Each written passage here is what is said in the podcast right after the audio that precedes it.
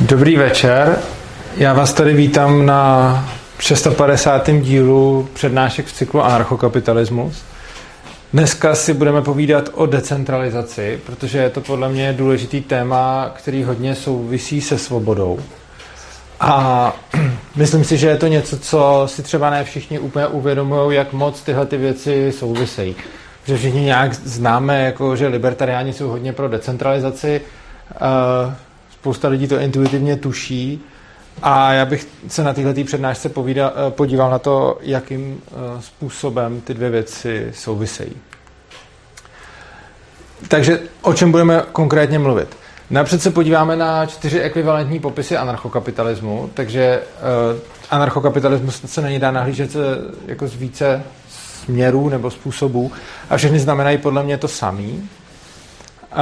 Jeden z nich, to už prozradím dopředu, bude právě ta decentralizace. Pak se podíváme na to, jak decentralizace souvisí se svobodou. To je podle mě hodně důležitý, o tom jsem tady mluvil. A potom se podíváme na to, co bývá eh, decentralizaci vyčítáno, konkrétně zejména dvě věci. První je nějaké rozdrobení eh, společnosti a kultury. A druhá věc, takový balík je eh, kontrola decentralizovaných systémů. A tady v tom posledním si podle mě ukážeme asi možná ty nejzajímavější věci. Tak. Co je anarchokapitalismus? Jednak je to oboustranná dobrovolnost ve vztazích, což znamená, že když té společnosti jsou vztahy nastavený jako ze všech stran dobrovolně, tak se dá nazývat anarchokapitalistickou. Samozřejmě je to o nějaký míře, takže uh, asi v žádné společnosti nikdy nebudou všechny vztahy dobrovolný, ale čím víc jim tam bude, tím víc uh, je blízká k anarchokapitalismu a když máme stát, uh, tak vztahy se státem vlastně jsou založený na nedobrovolnosti, Eh, protože nám nedává na výběr, jestli budeme platit za jeho služby a často i co, co musíme dělat. Takže ty jsou nám často vnucovaný, proto tam není ta dobrovolnost.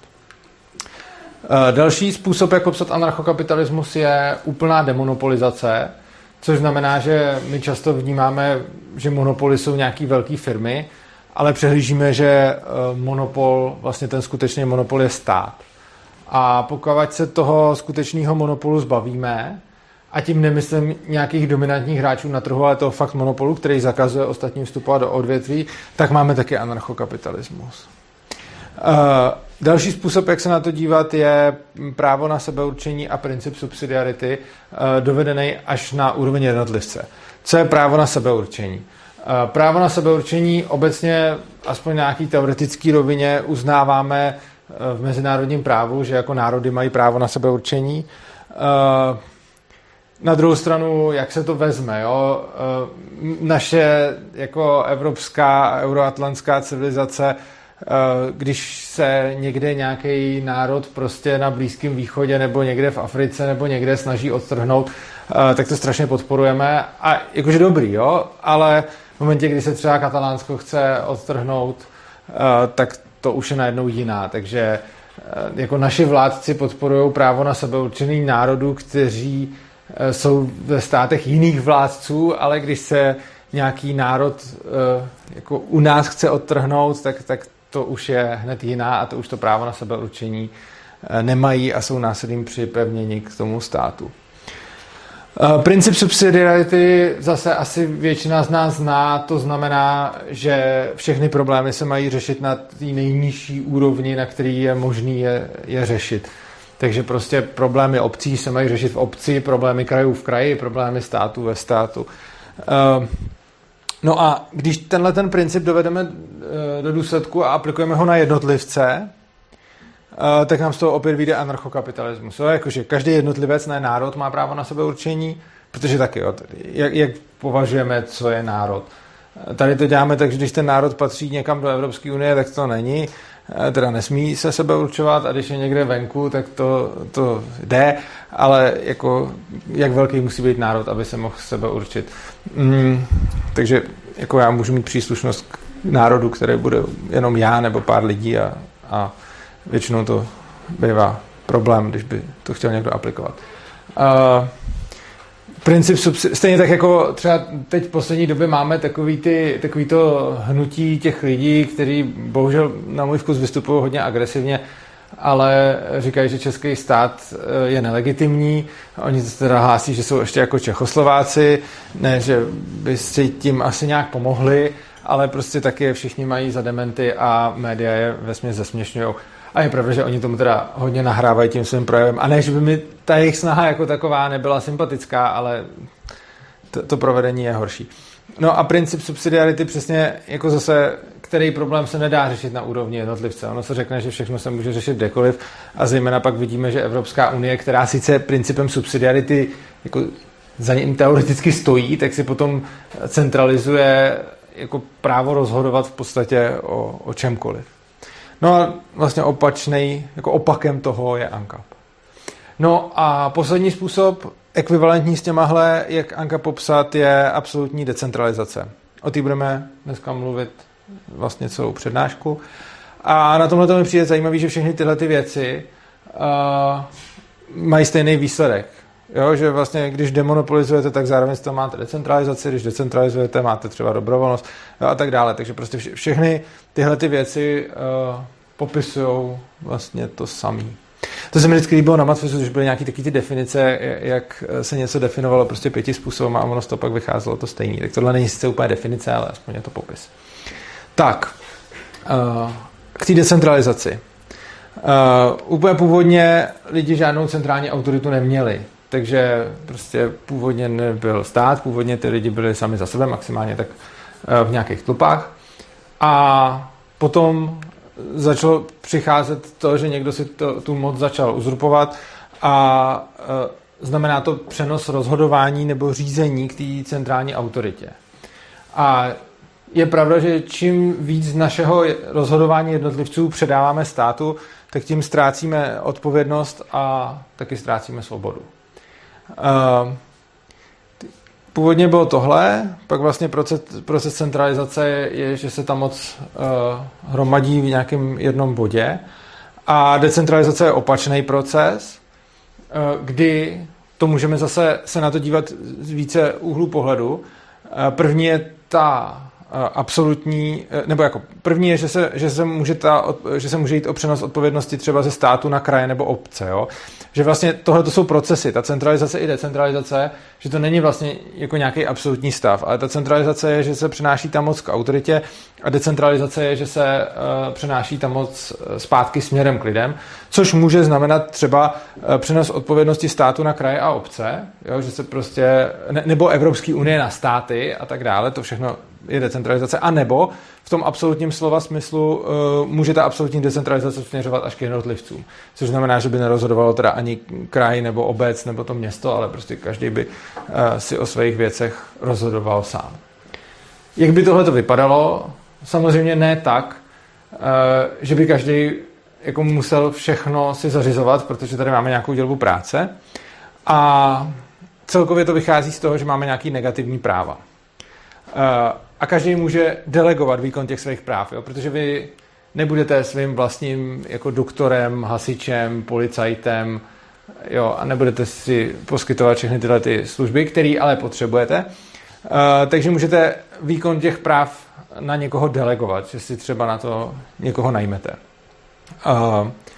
Tím se potom začne dít to, že se ty práva budou někde jako kumulovat. Jo, že prostě třeba hodně lidí si najme stejnou firmu, která jim bude zajišťovat eh, třeba zdravotní pojištění nebo něco takového. Čímž pádem se vlastně najednou stávají v té společnosti nějaký jakoby centra nebo policentra, protože jich tam bude hodně.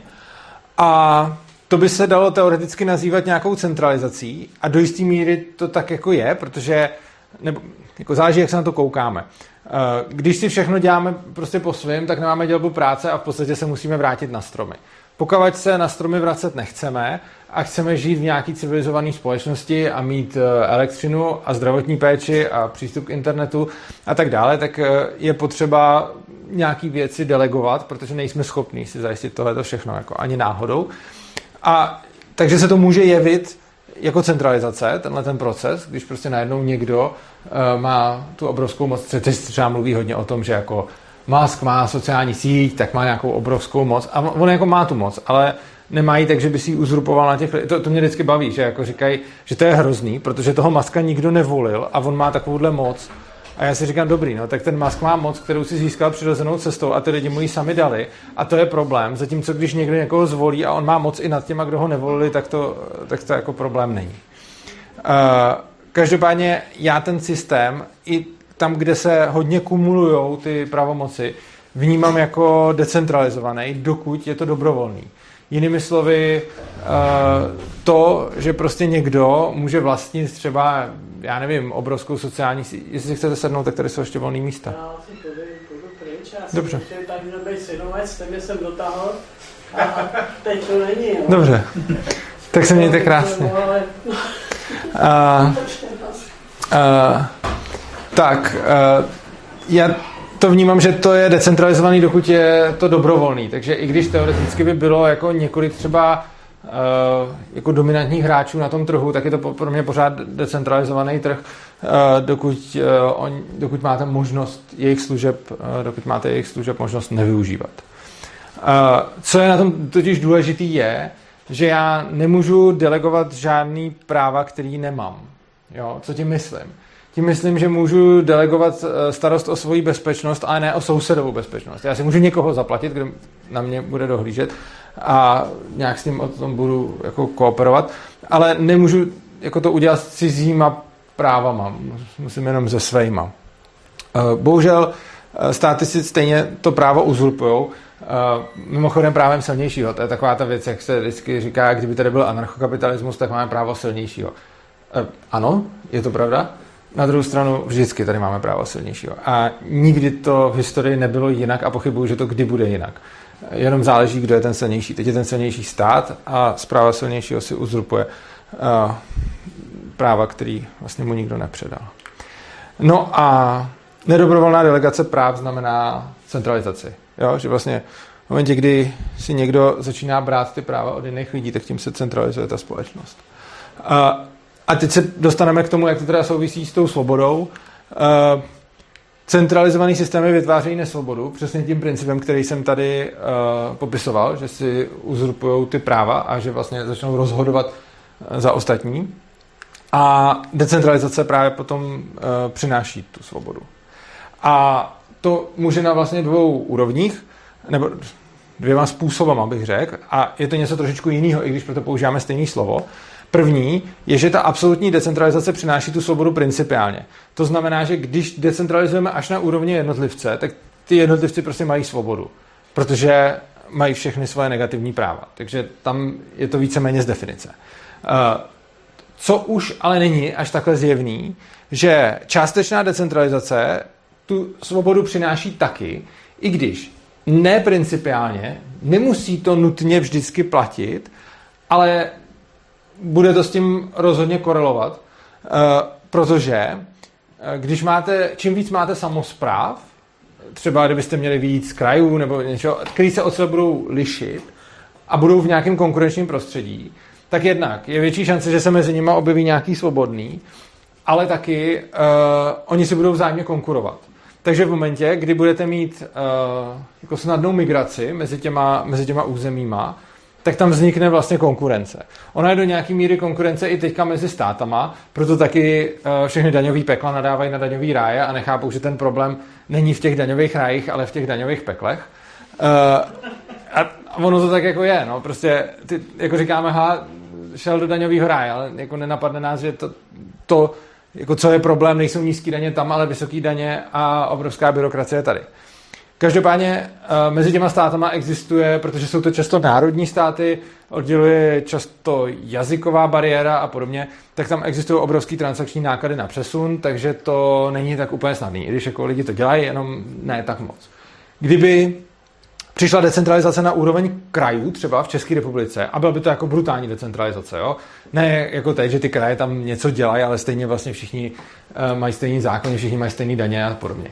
Kdyby najednou byla možnost, že by si jako kraje v České republice, nebo dokonce města, mohly určovat uh, vlastní daně z příjmů, odvody, sociální, zdravotní a podobně, tak jsem si naprosto jistý, že ve výsledku uh, ty daně poklesnou, protože mezi nimi bude konkurence protože jako lidi se nechtějí stěhovat prostě jako do Švýcarska, ale jako budou ochotní se prostě přestěhovat z Plzně do Prahy, eh, když tam najednou budou mít výrazně menší daňovou zátěž a třeba jiný zákony. Což znamená, že vlastně eh, v našem zájmu je i ta decentralizace nejenom na jednotlivce, ale i když stát předává svoje pravomoci krajům, tak čím víc kraje budou mít pravomocí, tak tím víc, víc tam bude vznikat konkurenční prostředí. Oni jim samozřejmě dávají jenom takový pravomoci, který stojí za prd v zásadě, aby nemohli uh, určovat nic podstatného, takže si spravují jenom jako nějaký ty svoje lokální věci, protože všechno ostatní se jako posunulo, posunulo nahoru, ale kdykoliv jako vidím nějaký rozhodování politický, že by nějaká pravomoc mohla nově přejít ze státu na kraje, tak nemůžu říct jako stoprocentně, ale skoro vždycky jsem pro, nebo mám velkou tendenci být pro, pokud bych neviděl žádný zásadní důvod, eh, pokud bych, proč, by to, proč by to mohlo být blbý. Uh, tak. A teď jako jeden asi nejdůležitější nebo nejznámější decentralizovaný systém, který asi všichni známe, je volný trh. A jako volné trhy jsou typickým příklad, typickou ukázkou vlastně decentralizace. Uh, jsou řízený systémem cen, o tom už jsem spoustakrát povídal ve videích a přednáškách o ekonomické kalkulaci, takže to tady nebudu rozebírat. Jsou extrémně efektivní v alokování zdrojů podle preferencí těch tržních aktérů a centrální plánovači nemají ty informace vůbec, které jsou rozděleny v tom trhu, o tom hodně psal třeba Hayek, který vysvětloval, že ti jednotlivci mají spoustu informací, které prostě ty plánovači nemají a proto nejsou vůbec schopni uh, alokovat zdroje tak efektivně. Takže to jsou trhy, přičemž je důležité si uvědomit, že na těch trzích jsou dominantní hráči, kteří v uvozovkách centralizují. A jako je to jenom v uvozovkách. Já hned vysvětlím, co tím myslím. Prostě když máte najednou někoho, kdo bude, prostě já nevím, uh, teď třeba to bude Twitter, nebo to bude Facebook, nebo to bude Microsoft, nebo prostě to bude Google, tak eh, tyhle ty firmy do nějaký míry jako v úvozovkách centralizují. Oni spíš teda pseudocentralizují, protože je to dobrovolný, protože o tu svoji pozici můžou přijít. Což je na tom toho důležitý, jo? že vlastně, aby to v praxi fungovalo, tak stejně musí poskytovat lepší uh, jako službu než konkurence, což znamená, proto to není tak škodlivý, jako když je to ten čistý monopol toho státu, který může poskytovat drahý a nekvalitní služby a stejně mu to musíte zaplatit jinak na vás pošle policajty a vynutí si to. Proč to tady ale zmiňuji? Zmiňuji to proto, že tyhle dominantní hráči jako představují zvýšení rizika té skutečné centralizace. Jo? Že i kdybyste měli čistě volnotržní společnost, která tam prostě bude mít nějaký velký dominantní hráče, tak si myslím, že je větší šance, že by takováhle společnost se mohla zvrhnout v nějakou fakt centralizovanou. Jo, takže spíš, než že bych je nazval přímo jako centrálníma autoritama, což oni podle mě nejsou, tak jsou ale uh, nějakým zvýšeným rizikem, uh, který, uh, který v tom systému funguje. Což ale rozhodně neznamená, a to, to je důležité si uvědomit, že bychom proti mě měli jako nějak jako násilně bojovat, jo? protože v momentě, kdy chci násilně bojovat proti tomu dominantnímu hráči, tak jediný způsob je, že budu ještě dominantnější a ještě silnější než on. Takže to je taková ta, pak, pak bychom se, mohli bychom se chytit do té stejné pasti, do jaký se chytají státy, eh, když mají jako antimonopolní úřad. Že máme toho největšího monopolistu a ten má úřad na to, aby krotil ty ostatní monopolisty, z nich žádný není ani náhodou takový monopolista jako on. Tak, krom volného trhu, který jsem věnoval uh, speciální slide, tak tu máme ještě další decentralizované systémy. Eh, a existují na všech možných úrovních. A já vám teď dám eh, příklady těch systémů a důvod, proč o nich ano. Můžu jenom těm dominantním hráčům. Eh, mě tam napadlo, že jak jsi říkal, že jediný způsob, jak proti ním bojovat, je stát se ještě dominantnějšíma. Ale jestli to potom nebude znamenat ještě větší centralizaci. No to jsem právě říkal, že pozor na to, abychom nebojovali proti dominantním hráčům násilím, protože to by znamenalo, že bychom se museli stát ještě dominantnějšíma a to by znamenalo ještě větší centralizaci. Jo, ale říkal jsi teda, jak proti bojovat? No, uh, jako zase decentralizovaně, což znamená, že prostě přestat používat, uh, přestat používat ty služby. Plus další věc je, on proti ním nějak tak bojuje čas sám os, od sebe, protože uh, ty, jako, oni ty velký systémy mají nějaké svoje nevýhody a když jsou potom nabalený, tak pak stačí, aby přišel někdo s nějakou jinou technologií a, a zase třeba ten trh převezme. Jo? Jako vidě, vidíme spoustu, pád těch vel, spoustu pádů těch velkých firm, kdy oni jako ano, krachují méně často než ty firmy malý, ale stejně pak nakonec můžou zkrachovat, takže není asi žádná, která by uh, se udržela. Takže on, oni ty uh, dominantní hráči časem dominantními hráči nebudou. A pokud s tím chci něco dělat, tak, to, tak to můžu dělat míru milovnýma metodama. Můžu o tom mluvit, můžu přestat uh, jako používat jejich produkty, můžu je nějakým způsobem se snažit jako vysabotovat a podobně, což samozřejmě jako jednotlivec nemám šanci, ale můžu organizovat další jednotlivce v tom stejném snažení. Ale já si stejně myslím, že oni většinou umřou tak, že je někdo vystřídá, že jako já stejně můžu stokrát říkat, nechoďte na Facebook, on je na prd a ty lidi tam stejně budou chodit, ale potom přijde nějaká třeba nová technologie nebo nová firma nebo nová lepší sociální síť nebo nějaká nová lepší zábava a oni tam přestanou chodit z tohohle důvodu. Takže si myslím, že, uh, že stejně jako ten boj proti ním nedává moc smysl, jenom je dobrý si jako uvědomovat, že ten stav, čím více centralizovaný, tak tím, uh, tak tím větší je šance, že se potom to může zvrhnout v tu nedobrovolnost. Ale oni se zase jako budou vzájemně držet v šachu, jo? takže když bych měl svobodnou anarchokapitalistickou společnost a v ní budu mít hodně dominantních hráčů v jednotlivých oborech, tak oni vzájemně jako většinou to budou nějaké firmy, který jako bude vést nějaký jako psychopat toužící pomoci a to, co mu e, zabrání v převzetí moci nejlíp, jsou ostatní psychopati v čele ostatních velkých firm, které, kteří také touží pomoci. Tak, další systémy, eh, o kterých bych chtěl mluvit eh, z toho důvodu, abychom si uvědomovali, kde všude ta decentralizace je, protože ono je to zajímavé. Oni to lidi často jako nevidějí, i když, i když jako je to kolem nich a je zajímavé vidět, že to funguje, protože celkově náš stát, ale on asi každý v rámci své propagandy se snaží poukazovat na to, že ty decentralizované věci nefungují. Že když nad tím není ta kontrola, tak je to nebezpečný, nefunkční a podobně, takže existuje plošný vyvolávání strachu vůči decentralizovaným systémům a e, plošná snaha e, nutit lidi k tomu, aby věřili, nebo plošná snaha o to, aby lidi věřili e, té centralizaci. Takže si ukážeme nějaký decentralizovaný systém. Jako první bych uvedl uh, ty školy na cestě ke svobodě, protože je mi to asi nejbližší. A můžete mít klasickou centralizovanou školu, kde máte ředitele, ten říká učitelům, co mají dělat, ty říkají žákům, co mají dělat a je to krásná pyramidová struktura, která nějak funguje. A potom můžete mít uh, školy, které takhle nefungují uh, a kde vlastně všichni jsou na stejné úrovni a je to vlastně jako nějaký ten flat model. Uh, Potom uh, další příklady decentralizovaných systémů, a já schválně dám úplně různorodý, uh, to není ani úplně jako, tam nejsou ani tak lidi, to je spíš technika a jsou to nějaké informační technologie. Třeba internet je decentralizovaný, i když má nějaký centralizované prvky, tak ale obecně je to decentralizovaná technologie. Uh, stejně tak blockchain je další decentralizovaná technologie. Na internetu je spousta decentralizovaných protokolů, které prostě fungují který fungují skvěle, třeba IP protokol je decentralizovaný. Eh, DNS už ne tolik, takže ale je, je to, prostě internet jako takový nemá nějaký, uh, nemá nějaký jeden centrální bod, dokonce nemá ani jako pár centrálních bodů.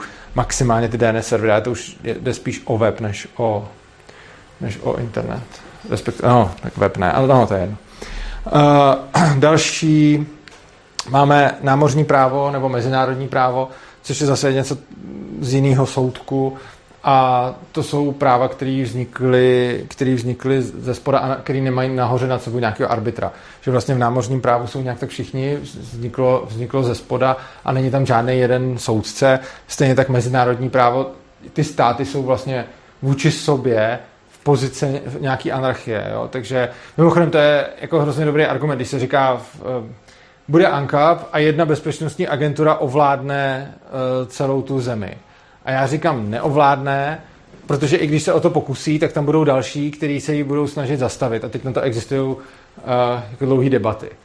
Na druhou stranu mám svět, na kterém jsou státy a ovládne jeden stát celý svět. No už se mnohokrát prokázalo, že se to pravděpodobně nestane. Jo. Že už se, a snažili se o to a byli už v nějaké fázi toho ovládání, ale pak se, jim to, pak se jim to vždycky zbořilo.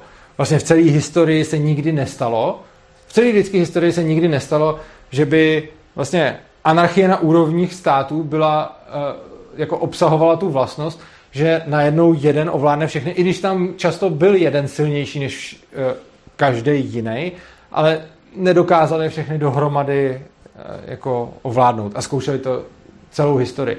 A stalo se tam přesně to, co tvrdím, že se stane, kdybychom měli tu svobodnou společnost, tak mezi těma bezpečnostníma agenturama bude panovat podobný vztah jako mezi státama a když prostě se začne někde kumulovat ta moc a někdo začne jako požírat ty ostatní, tak se časem proti tomu jako ti další zepřou. Tak, další, a to máme z říše zvířátek, včelín a mraveniště. Já nemám rád příklady z říše zvířat, ale tyhle jsem uvedu, jednak protože zrovna tyhle se mi líbí a uh, jednak taky proto, že si lidi myslí, že když to má královnu, tak je to vlastně centralizovaný systém, ale on není. Uh, centralizovaný systém třeba ve Star Treku měli Borgové, kteří měli taky královnu, nebo v těch mm, v hvězdní pěchotě ty brouci měli taky centralizovaný systém, protože tam měli toho jednoho jedince, který ovládal většinou telepaticky ty další jedince. I kdyby to nedělal telepaticky, tak je to centralizovaný, ale v tomto případě v ani jednom, ani v mraveništi, ani ve včelině, ta královna neovládá ty jedince. Je to vlastně nějaký agent, který má nějaký speciální vlastnosti, takže není to jako standardní mravenec nebo standardní včela, ale on je neovládá. On prostě jako tam nějak funguje, ale neříká jim, co mají dělat. Oni, každý ten jednotlivý mravenec nebo včela mají nějak, jsou nějak naprogramovaný a něco dělají a ono to dohromady funguje. A i když tam mají nějaký jako speciální funkce, jako že tam mají třeba ty, já nevím, bojovníky a ty dělníky a tak, a tak ta, to, že je někdo královna, je vlastně taky takováhle speciální funkce, jenom že je tam jenom jedna. A uh, je ten, ten systém je vlastně decentralizovaný, protože všichni ty jedinci si nějak dávají najevo buď nějakýma feromonama nebo nějakým pohybem letu a podobně, eh, co mají dělat, takže to, tohle jsou vlastně funkční, funkční decentralizované systémy, i když nejsou vůbec jako zříše lidí. Eh, další decentralizované systémy jsou neuronové sítě, eh, zase něco úplně jiného, než co jsme tady měli, co jsme tady měli doposud. Je to vlastně nějaký systém, kde, kde vlastně je spousta jednotlivých uzlů, který nějak fungují a ono to dohromady dělá něco, co žádný z těch uzlů nedělá. Pravděpodobně tak to funguje i v našem mozku. Určitě to takhle funguje uh, v nějakým tom machine learningu, uh, kdy prostě stavím nějakou neuronovou síť, která pak dělá nějaký statistický výpočet. A Nakonec eh, věda a lidský poznání jsou v podstatě taky decentralizovaný. I když sem se snaží státy hodně zasahovat a snaží se si tam jako uzurpovat tu moc, tak ale obecně lidský poznání a zejména napříč celou historii je vlastně jako extrémně decentralizovaný, byť poslední dobou se do toho ty státy snaží zasahovat. Tak, to jsme se ukázali nějaký příklad decentralizovaných systémů. A teď se vrhneme na tu druhou, řekněme, polovinu, nebo nevím, jestli to polovina přednášky, asi jo, uh, kde se podíváme na tu kritiku té decentralizace a začneme tím, uh, začneme tím bodem, že decentralizovaná společnost rozdrobuje kulturu. Jo? Že vlastně na to často lidi řeknou, hele, tak jako my jsme prostě Češi, máme tady nějakou kulturní tradici, máme tady ten stát, který to bude držet, který bude uh, řešit uh, ústav pro jazyk český, abychom měli kodifikovaný jazyk, který bude prostě tu kulturu platit, abychom si tady tu kulturu jako zanechávali. Uh, já s tím souhlasím. Decentralizovaná společnost skutečně bude tu kulturu zachovávat uh, méně než centralizovaná. Eh, ten, jako, takže s tím tvrzením souhlasím, ale už nesouhlasím uh, s tím jeho hodnocením, čili jako deskriptivně se shodneme, normativně nikoliv, protože já si myslím, že kultura se vyvíjí a není třeba ji nějak konzervovat. Jo, že ta kultura jde sama kupředu. Uh, jednak uh, kulturní evoluce je stejně pomalejší než ta technická, takže za, za mě vlastně to, že konzervujeme tu kulturu, je možná spíš na škodu, i z tohohle toho důvodu, že vlastně tady probíhá nějaká evoluce, která je mnohem rychlejší než ta kulturní. Ale za druhý, a to mi přijde důležitější, uh, to konkurenční prostředí je dobrý i v té kultuře, protože potom funkční kulturní zvyky budou uh, přetrvávat a ty nefunkční budou zanikat. Jo? V momentě, kdy nemám žádným způsobem jako z, nějakýho, z nějaký centrální autority uh, udržovanou tu kulturu, kterou mám teď a vynucovaný třeba ty tradice nebo, nebo, nebo to, co je třeba, eh, to co, to, co bylo dřív, tak se potom děje, že se mění. Ale mění se jenom ty, které nefungují, protože ty funkční se lidi drží dál. Takže funkčních tradice lidi budou držet anyway, protože to bude dávat smysl, ale ty nefunkční začnou opouštět. A podle mě tenhle ten proces je super a rozhodně uh, bych mu nebránil. Takže já sice souhlasím, že decentralizovaná společnost bude nějakým způsobem jako rozdrobovat, bude tam docházet k nějaký erozi kultury. Ale za mě to, ta eroze nebo to rozdrobování znamená vlastně vývoj té kultury. Takže, uh, takže rozhodně jsem jako zastáncem toho. Uh, a konečně, a to je ještě jedna hodně důležitá věc, uh, decentralizované systémy snižují potřebu kulturních válek. Jo? A to, tohle je podle mě hodně podstatný a můžete se na to najít na netu i spoustu výzkumů a prací, které se tím tím zabývají, že tohle je jako hodně, hodně zajímavý poznatek. A ono je to jako i logický, ale dají se k tomu dohledat, eh, dají se k tomu dohledat empirický, empirický data.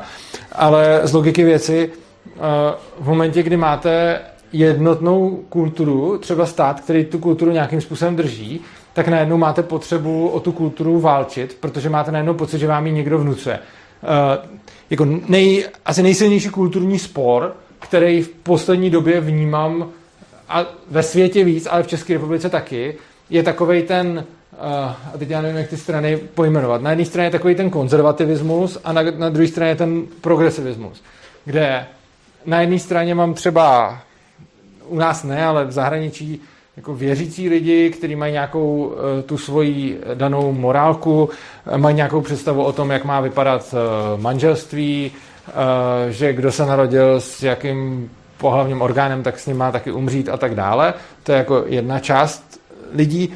A ta druhá část lidí, to jsou takový zase ty jako LGBT friendly, kteří chtějí jako manželství pro všechny a, a, a spoustu těchto těch jako kulturních změn. A tyhle ty dvě skupiny se navzájem jako nesnášejí a já jsem si dost jistý, jakože oni by se asi nejspíš nesnášeli i tak, i kdyby ta společnost byla decentralizovaná, ale myslím, že by se nesnášeli výrazně míň, kdyby jedna skupina té druhý nemohla vnucovat ten svůj životní styl.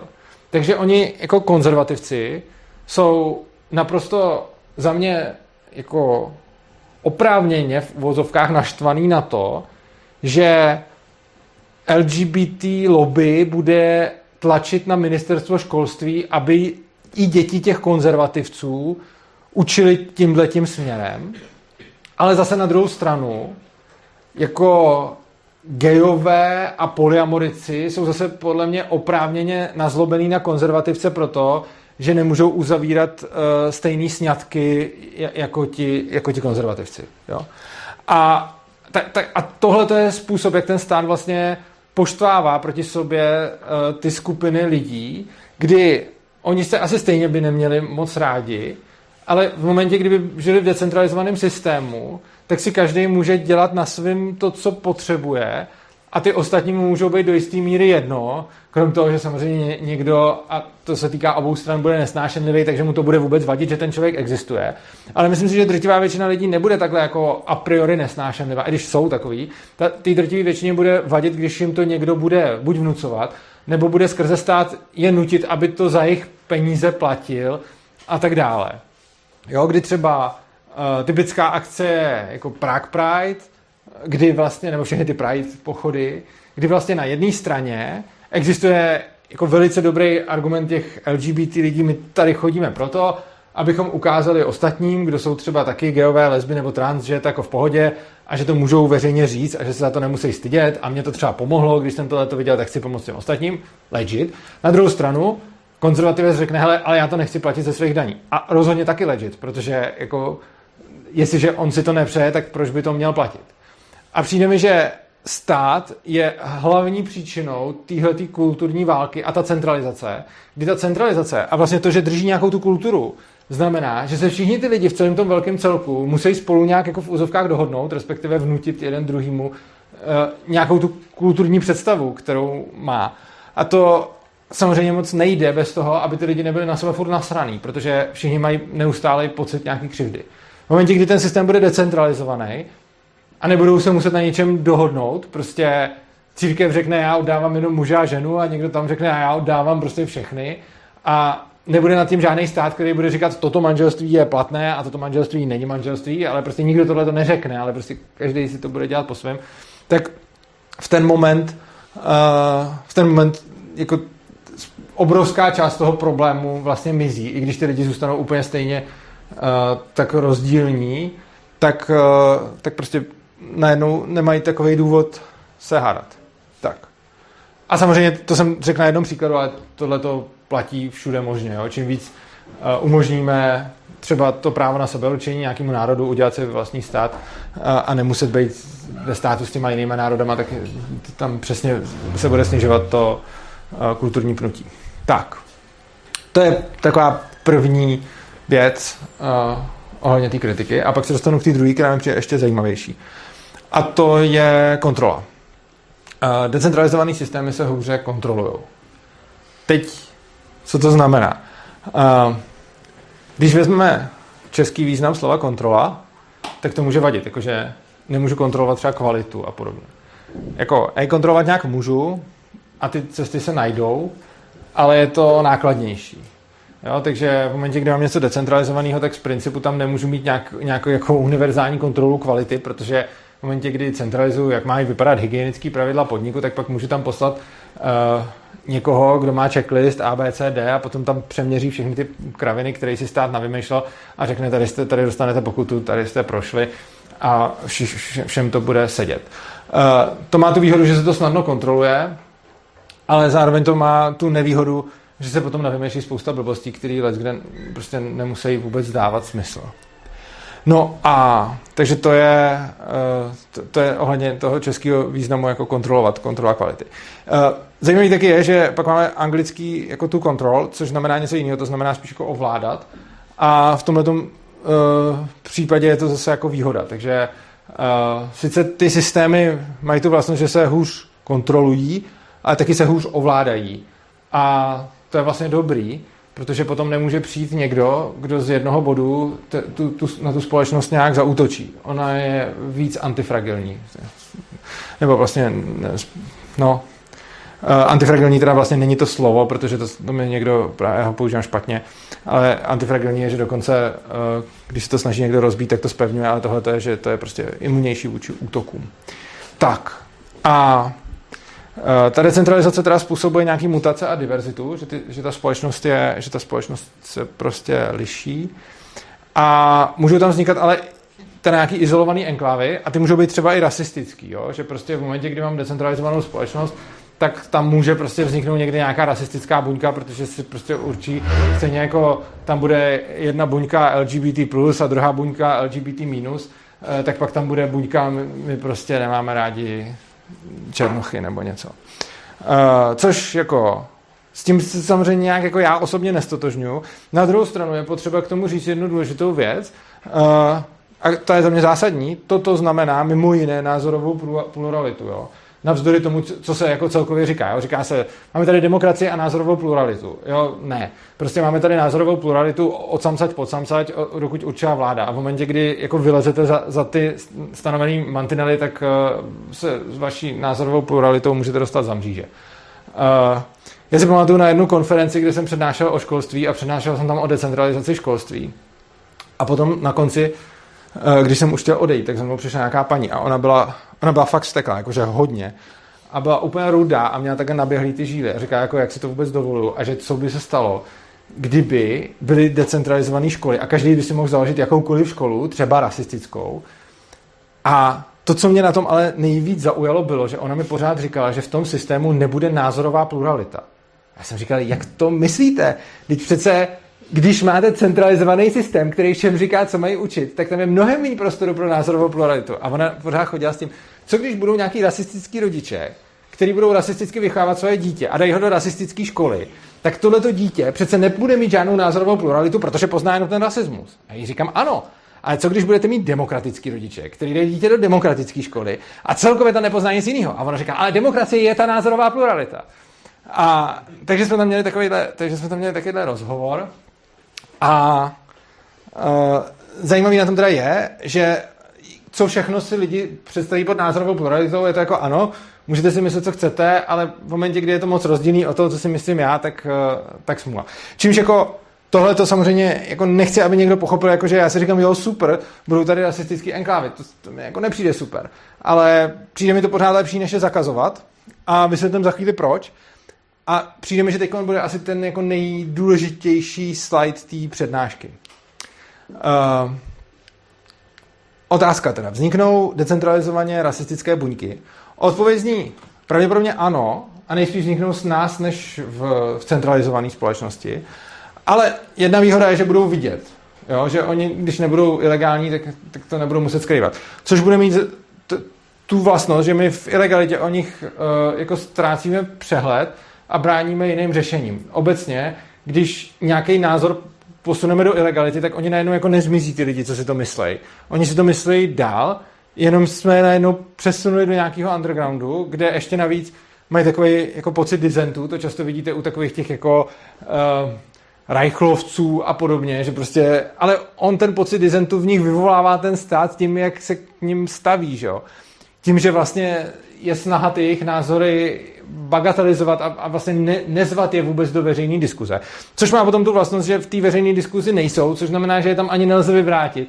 Maximálně na ně lze útočit a ty lidi, kteří si to myslí, se potom logicky cítí pod útokem, což je přesně jako ten okamžik, kdy to není moc hodný pro změnu názoru. Jo? Když chcete, aby někdo změnil názor, tak tím, že mu budete říkat, že je debil, eh, ten názor nezmění.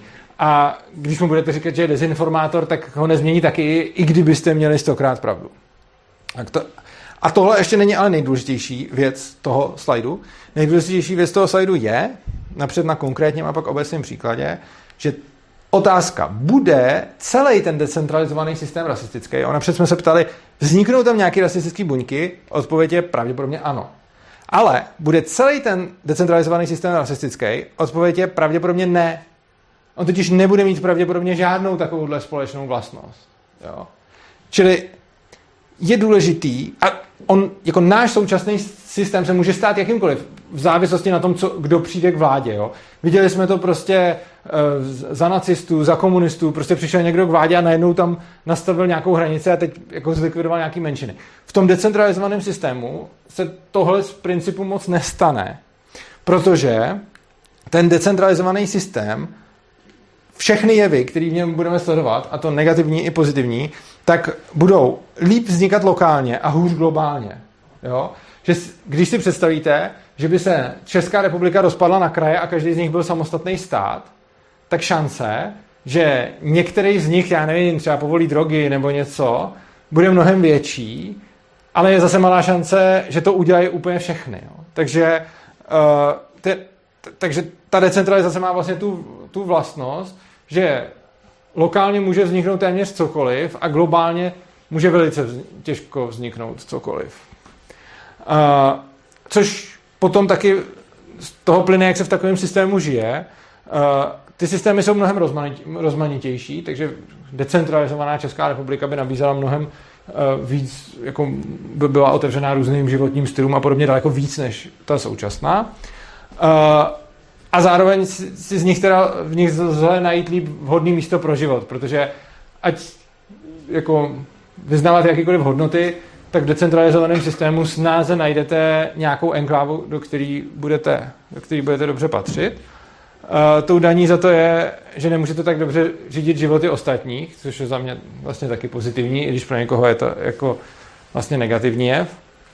A tím pádem ty decentralizované systémy chrání menšiny.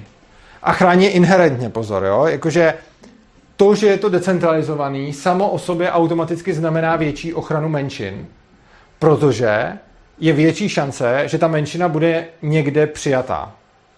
než v tom centrálním systému, kde pro tu menšinu může najednou nebejt místo, pokud se ten stát rozhodne, uh, že bude tu menšinu utlačovat.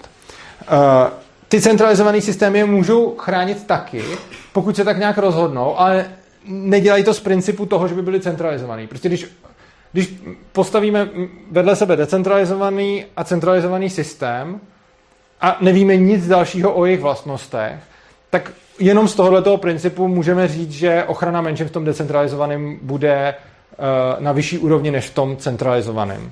Bez ohledu na to, co víme. Samozřejmě můžou se najít jako příklady, kdy to tak nebude, ale jako, prin, jako principiálně to bude takhle. Uh, když se podíváme na postavení menšin v České republice, tak si řekneme, ha, jsme demokracie, chráníme menšiny, tohle je klasika. Když se někdo zeptá, co je demokracie, tak řekne, že ty volby a tak, a ochrana menšin. Uh, ochrana menšin podle mě není žádnou vlastností demokracie ani jak to s tím nesouvisí. Uh, jako jasně, v současné demokracii jsme se nějak rozhodli, že nějaký, demo, že nějaký menšiny budeme měnit, chránit, což jako děláme trochu tak ty demokracii navzdory, protože ta demokracie je vlastně vláda většiny, takže jako z principu ty menšiny nechrání, byť demokracie, ve které žijeme, se nějak rozhodla, že ty menšiny chránit chceme. Na druhou stranu, jako ty menšiny právě nechráníme obecně, ale jenom ty, který ta většina vybere, jo. A já to teď ukážu na nějakých příkladech. Jo? Každý demokrat mi řekne, chráníme menšiny, co to kecáš. A on si představuje ty, který jsme si řekli, že jsou ty menšiny, ale nepředstavuje si spoustu jiných. Tak konkrétně, eh, třeba menšiny rasový a náboženský teďka tady v České republice chráníme jako dost dobře. Jo? To jsou menšiny, které jako mají tu ochranu, jakou potřebují a tam to fakt proti tomu nemám co říct. Na druhou stranu oficiálně teoreticky ze zákona chráníme i menšiny národní nebo politický, ale to má už výjimky, jo? Protože jako, je tam sice napsáno v tom zákoně, že nemůžeme nikoho perzekovat pro jeho politický názor. Na druhou stranu já nevím, nacismus podle mě je politický názor. Jako za mě blbej, ale, ale je to politický názor a ten stát to sám dělá. Uh, stejně tak národní. Jako když se podíváme na postavení Rusů dneska v naší společnosti, tak bych neřekl, že používají nějakou uh, extra ochranu, včetně jako toho, co dělá stát s vízama a, a jako vykazování těch lidí zpátky a tak. A t- to vůbec jako není, že by to nějak zrcadlo nějaký můj názor na konflikt na Ukrajině. Já jako vidím asi jako každý, že prostě jako ruská armáda napadla Ukrajinu, jo, ale jako tady moc jako to s tím letím nesouvisí. Jako to, že někde nějaká ruská armáda napadla Ukrajinu, není za mě důvod k tomu, proč bychom měli my tady v České republice někam vyhánět Rusy, kteří tady žijou a kteří na té Ukrajině zjevně nejsou a na nikoho nestřílí, protože jsou tady. Um, no a takže jako tady už vidíme, že ty menšiny si nejsou rovny, Často ale lidi řeknou, že jo a že ty menšiny chráníme, ale teď se pojďme podívat ještě na úplně jiný menšiny. Menšina třeba děti, jo. To je zajímavá menšina, která třeba nemá volební právo. A teď si řeknete, haha, volební právo, proč by dítě mělo být volební právo, když ještě z toho nemá rozum. Sto let zpátky. Proč by jako ženská měla mít volební právo, když přece je emoční, nemá rozum, ten chlap rozhoduje, ženská patří do kuchyně. A, ale zajímavý je, že ono to znělo v té době úplně stejně jako rozumně v uvozovkách. Jo? Prostě když jste před sto lety řekli, že ženská by měla mít volební právo, tak vám všichni řeknou jako logický argumenty, proč by neměla mít volební právo. A oni budou fakt vypadat na první pohled logicky, protože ženy budou asi fakt víc emoční než muži, statisticky vzato. A je to důvod jim říct volební právo? Není samozřejmě. Uh, a jako těch důvodů by se našlo a určitě jako daleko víc žen třeba nebude mít takový zájem o to, protože zase zejména 100 let zpátky fakt byly víc v té kuchyni. No a dneska to stejný řekneme o těch dětech. Teď ty děti jsou přece ještě malí a nemají z toho rozum, tak proč bychom jim dávali volební právo? Jo, ale jako je to menšina, která jako nemá právo, jakože oni, a co volební právo, jo, jako nemůžou pracovat, nemůžou jako nic, jo, takže to, to, je jako menšina, která, jako oni to, používají teoreticky i nějaké ochrany, ale vlastně jako taky ten stát jim nakládá neuvěřitelně moc povinností, třeba povinná školní docházka. Jako jediný lidi v naší společnosti, který stát nutí něco dlouhodobě dělat, jsou vězni a děti. V nějakém případě ještě branci, no. Uh, feťáci, to je taky menšina. A k tý se stát chová taky pěkně. Díleři, to je taky menšina. Uh, trans lidi, taky prostě, když se podíváme na to, co všechno stát jako dělá s s lidma, jakým způsobem je nutí třeba do tranzice, že když jsou nějak v, jako v nějakém tom procesu, tak to všechno jako dělá stát, aby ten proces dokončili, aby nezůstali nějak, jak se to státu nezdá. Uh, polyamorici, stejně, jako stejný případ, kdy třeba teď už nepíšu uh, tady geje, že jo, protože třeba už jako manželství pro v úzovkách všechny znamená manželství pro geje, takže to, o tom se nějak vůbec mluví, ale potom mě přišlo úplně kouzelný, když um, ve Standa Show byla před prezidentskými volbama uh, Danuše Nerudová a ona tam měla takový ten proslov prostě o tom, jak ty geové by měly mít možnost se, se brát a ten Standa jí řekl, ale přesně to všechno, co jste řekla, by platilo i pro polyamorní lidi. A ono fakt platilo, protože ona řekla všechny ty důvody o té lásce a tom. A on, no tak to ne, to já už jako nejsem pro. A on jako, proč nejste pro? Jako ta pravá odpověď je, že eh, na český politický scén, scéně je zastat se polyamoruků jako politická sebevražda, protože jednou to někdo od a teda, jako já jsem ten poslední, kdo by nějak fandil Pirátu, ale jednou to udělal někdo od Pirátu a Babiš na tom vytřískal tolik, jako ten to tak zveřejnil a tak a říká, a on chce polyamory a podobně, tak, tak tím jako si získal uh, spoustu, spoustu popularity, takže prezidentka zase měla, nebo neprezidentka, ale kandidátka měla zase notičky G ano, polyamoriky ne. Uh, tak. A tak... Další zajímavá utlačovaná menšina jsou anarchokapitalisti, protože stát je přesně za jednání, který je v rozporu s jejich No ano, taky no. No, takže některé ty menšiny jsou si rovnější. A teď teda zpátky eh, od menšin se dostaneme zase k decentralizaci a už budeme tím pomalu končit. Uh, jak teda decentralizovat. Jo? Což je mimochodem podobná otázka, jako jak se dostat k anarchokapitalismu. Ale tady se to beru fakt jako z hlediska té decentralizace. Těch cest je hodně a já mám seřazený od té, která mně subjektivně připadá méně, nejméně účinná po tu, která mně subjektivně připadá nejúčinnější, ale zdůraznuju mě subjektivně. Je to jenom nějaká jako zkušenost a, a pocit z toho, nemám zatím nějakou analýzu. Uh, takže první cesta převádějme ty politické pravomoci na nižší celky. A jako ideální by bylo na jednotlivce, ale jak už jsem to říkal tam předtím, i na menší celek je to pořád lepší než na ten větší. Takže cokoliv se z Evropské unie přesune na stát, super. Co se ze státu přesune na kraj, super. Co se z kraje přesune na město, super. Co se z města, z obce přesune na jednotlivce, super. Uh, jako asi bych nechtěl říct, jako, že v úplně ve 100% případů tohle to vždycky musí jako dopadnout dobře, ale řekl bych, a je to podobné, jak jsem to tam říkal předtím, jako statisticky tohle fungovat bude. Takže si myslím, že je velká pravděpodobnost, že pokud uh, převedeme moc z nějakého vyššího správního celku na ten nižší, že to spíš povede ke svobodě, než, než že by ne. Takže kdykoliv vidím něco, že se má převádět z vyššího celku na nižší, tak jsem pro do základu, neříkám, že třeba bych v nějakém případě se o tom nemohl víc dozvědět a pak změnit názor, ale spíš ne. Tak, to je první věc. Další, co je dobré, je ukazovat lidem ty decentralizované systémy. Třeba to, co jsme tady dělali na přednášce, jak jsme si popisovali, uh, ty, jako co, co všechno je decentralizované. Lidi často ty systémy znají a neuvědomují si tu decentralizaci, takže si kolikrát lidi neuvědomují, že třeba internet je decentralizovaný, uh, neuvědomují si, kolik věcí vlastně na světě funguje decentralizovaně a nepotřebuje tu centrální autoritu. Uh, to je, takže to je jako další možnost.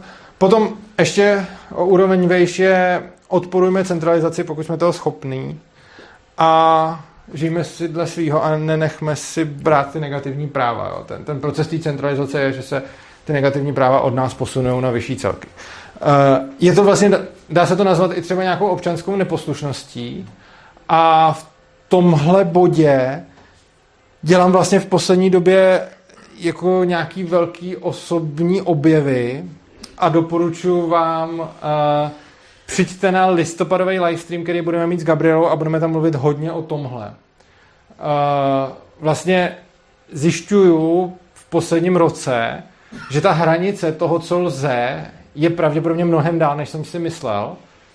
A že ono to dává i smysl, že prostě stát se snaží působit tak, že je daleko restriktivnější, než ve skutečnosti je ale což stejně je nějaká teorie, kterou si člověk jako může říct, že asi to tak je. Ale potom, zejména třeba v tom ješku jsem zjistil, kolik věcí lze dělat a procházejí, Včetně třeba toho, že se veřejně říká, že porušujeme zákony a ono se to, ono jako, jo, mě, mě, mě to fascinovalo, když před několika lety my jsem přišla Gabriela na přednášku, přesně jsem přednášet o Ježku a říkala tady, co všechno tam dělají nezákonně, jako jo, ty spotřebiče a děti nesmějí vařit ve školách a u nás vaříme a tak. A já jsem jí potom říkal, hele, a mám ti to z toho nějak vystřihnout, teda na zase. On říká, ne, chci, aby to šlo na internet takhle. Říkám, jako dost dobrý. A, a říkal jsem si, tak tě zavřou za chvíli.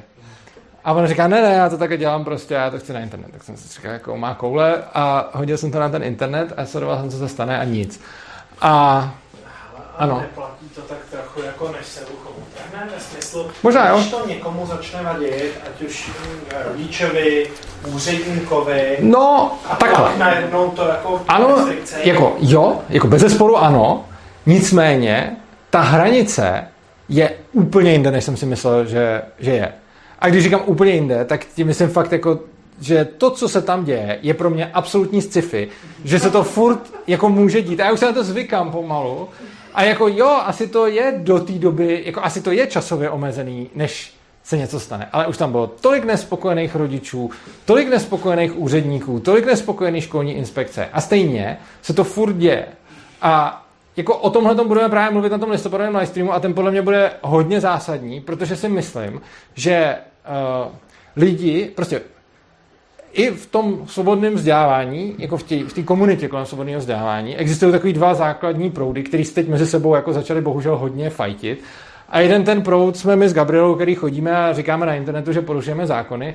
A druhý ten proud uh, jsou lidi, kteří říkají, ty vole, nedělejte to, jste kokoti, uh, oni nás zavřou, oni nám to prostě všechno tady zruší, když to budete jako dělat tímhle tím způsobem.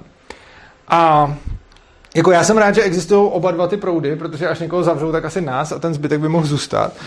Ale uh, jako, když se nad tím zamyslím, tak ta pozice, nebuďte kokoti, nemluvte o tom veřejně, nebo nás zavřou, je přesně to, kde nás ten stát chce mít.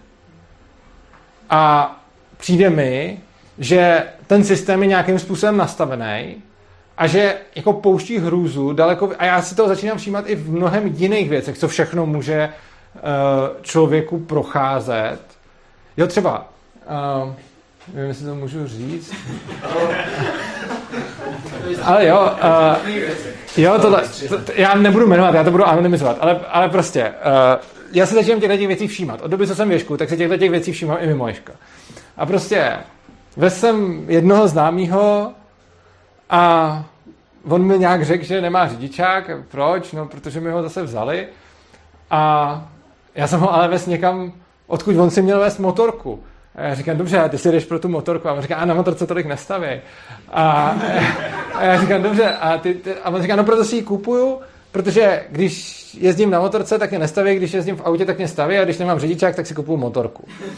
A tohle bylo, a já jsem říkal, to je zajímavý. A on říká, no, a, a říká jsem v autě bytě, a on říká, no, jako mám už nějaký, jako tam to, a pak mi říká, no mám kamarádku, kterou bez řidičáku chytili 38krát, než, a teď nevím, jestli řekl podmínku, nebo nešla sedět, ale 38krát, prostě oni vzali řidičák a ona jezdila dál. A 38krát jí chytli, než jako něco. Čili jako máš pravdu, že než se ucho utrhne, ale kdyby se mě zeptal, kolikrát tě chytí bez řidičáku než něco, tak bych neřekl 38krát. A cože? Možná, no. Jako, taky neříkám, že je to univerzálně platný. Ale jak říkám, To, to je na celý život, když nevypadá člověk jako ty. Já jako 16 let, který mám řidičák a řídil, tak ani jednou přesně mě nezastavili. No tak já to mám na celý mě staví furt, mě staví pořád, ale a pořád dělám neustále dokola drogový testy, pořád a pořád a pořád. Uh, ano, čím to bude, no. Uh, Diskriminace menšin, ne? Ano, to je vlastně taky, no, oni mi to i říkají, oni říkají vždycky, pane řidiči, víte, proč vám dáváme ten test na drogy? To je ještě taková otázka, ty vole, no. A, ano, a ze- Ano, protože mě diskriminujete. ne, to jsem jim neřekl. Je protože mám dredy, ne? Každopádně to, každopádně, uh, no, jakože těch testů na drogy už jsem absolvoval v životě desítky. Ještě jsem neměl žádný pozitivní, ale je to oprus. Uh, Tak, každopádně, uh, tady teda zvu na ten livestream, který bude jako mimo jiné o tomhle a bude podle mě fakt zásadní, protože je to něco, co bych chtěl jako předat. A v listopadu bude. No a poslední, podle mě nejefektivnější cesta je provozujme ty decentralizované instituce. Takže jako, a jakýkoliv. Můžou to být virtuální, můžou to být fyzický, uh, může to být prostě někde nějaký černý trh, může to být někde nějaký tržiště fyzický, tržiště na darknetu, může to být prostě decentralizovaná škola, může to, a vlastně decentralizovaný systém je jako kryptoměna, prostě cokoliv takového. Uh, potom jako reálně je podle mě ta hodně efektivní cesta k té decentralizaci, že vlastně ten první bod je jako poprosíme stát, jestli by to náhodou nešlo, ten trochu efektivnější je, řekneme lidem, že by to šlo, ten ještě efektivnější podle mě je, řekneme státu nasrat a ten nejefektivnější je, prostě si to budu decentralizovat anyway. Tak. A tím se dostáváme k nějakému závěru. Uh, anarchokapitalismus je teda decentralizovaný a volný trh a další spousta systémů taky, jo, že to vlastně k sobě patří. Ta decentralizace přináší svobodu, to jsme si tam vysvětlovali. Potom docela důležitý je to, že ta centralizace přináší ty kulturní války a konzervuje tu kulturu, což je podle mě jako její negativum. A konečně ta decentralizace inherentně chrání nejenom menšiny, a tady bych asi chtěl, te, jako kdybych měl říct jednu věc, kterou bych rád, abyste si té přednášky zapamatovali, tak je to to, že v tom decentralizovaném systému uh, se snáze vyskytne nějaký jev lokálně, ale hůř globálně. Ono je to logický, ale potom uh, šíleně často lidi argumentují právě, když budete decentralizovat školství, tak co když, co se mi to tady stalo, když budete decentralizovat školství, tak uh, co když uh, prostě tam budou najednou rasistické školy a podobně. A ta odpověď jako není, oni tam nebudou rasistické školy, protože budou, ale ta odpověď zní, je mnohem menší šance, že budou všechny ty školy rasistické. Protože když máte ten stát s tím centralizovaným školstvím, tak přijde Hitler nebo někdo a najednou můžete mít všechny školy rasistický jako jedním podpisem. Tak.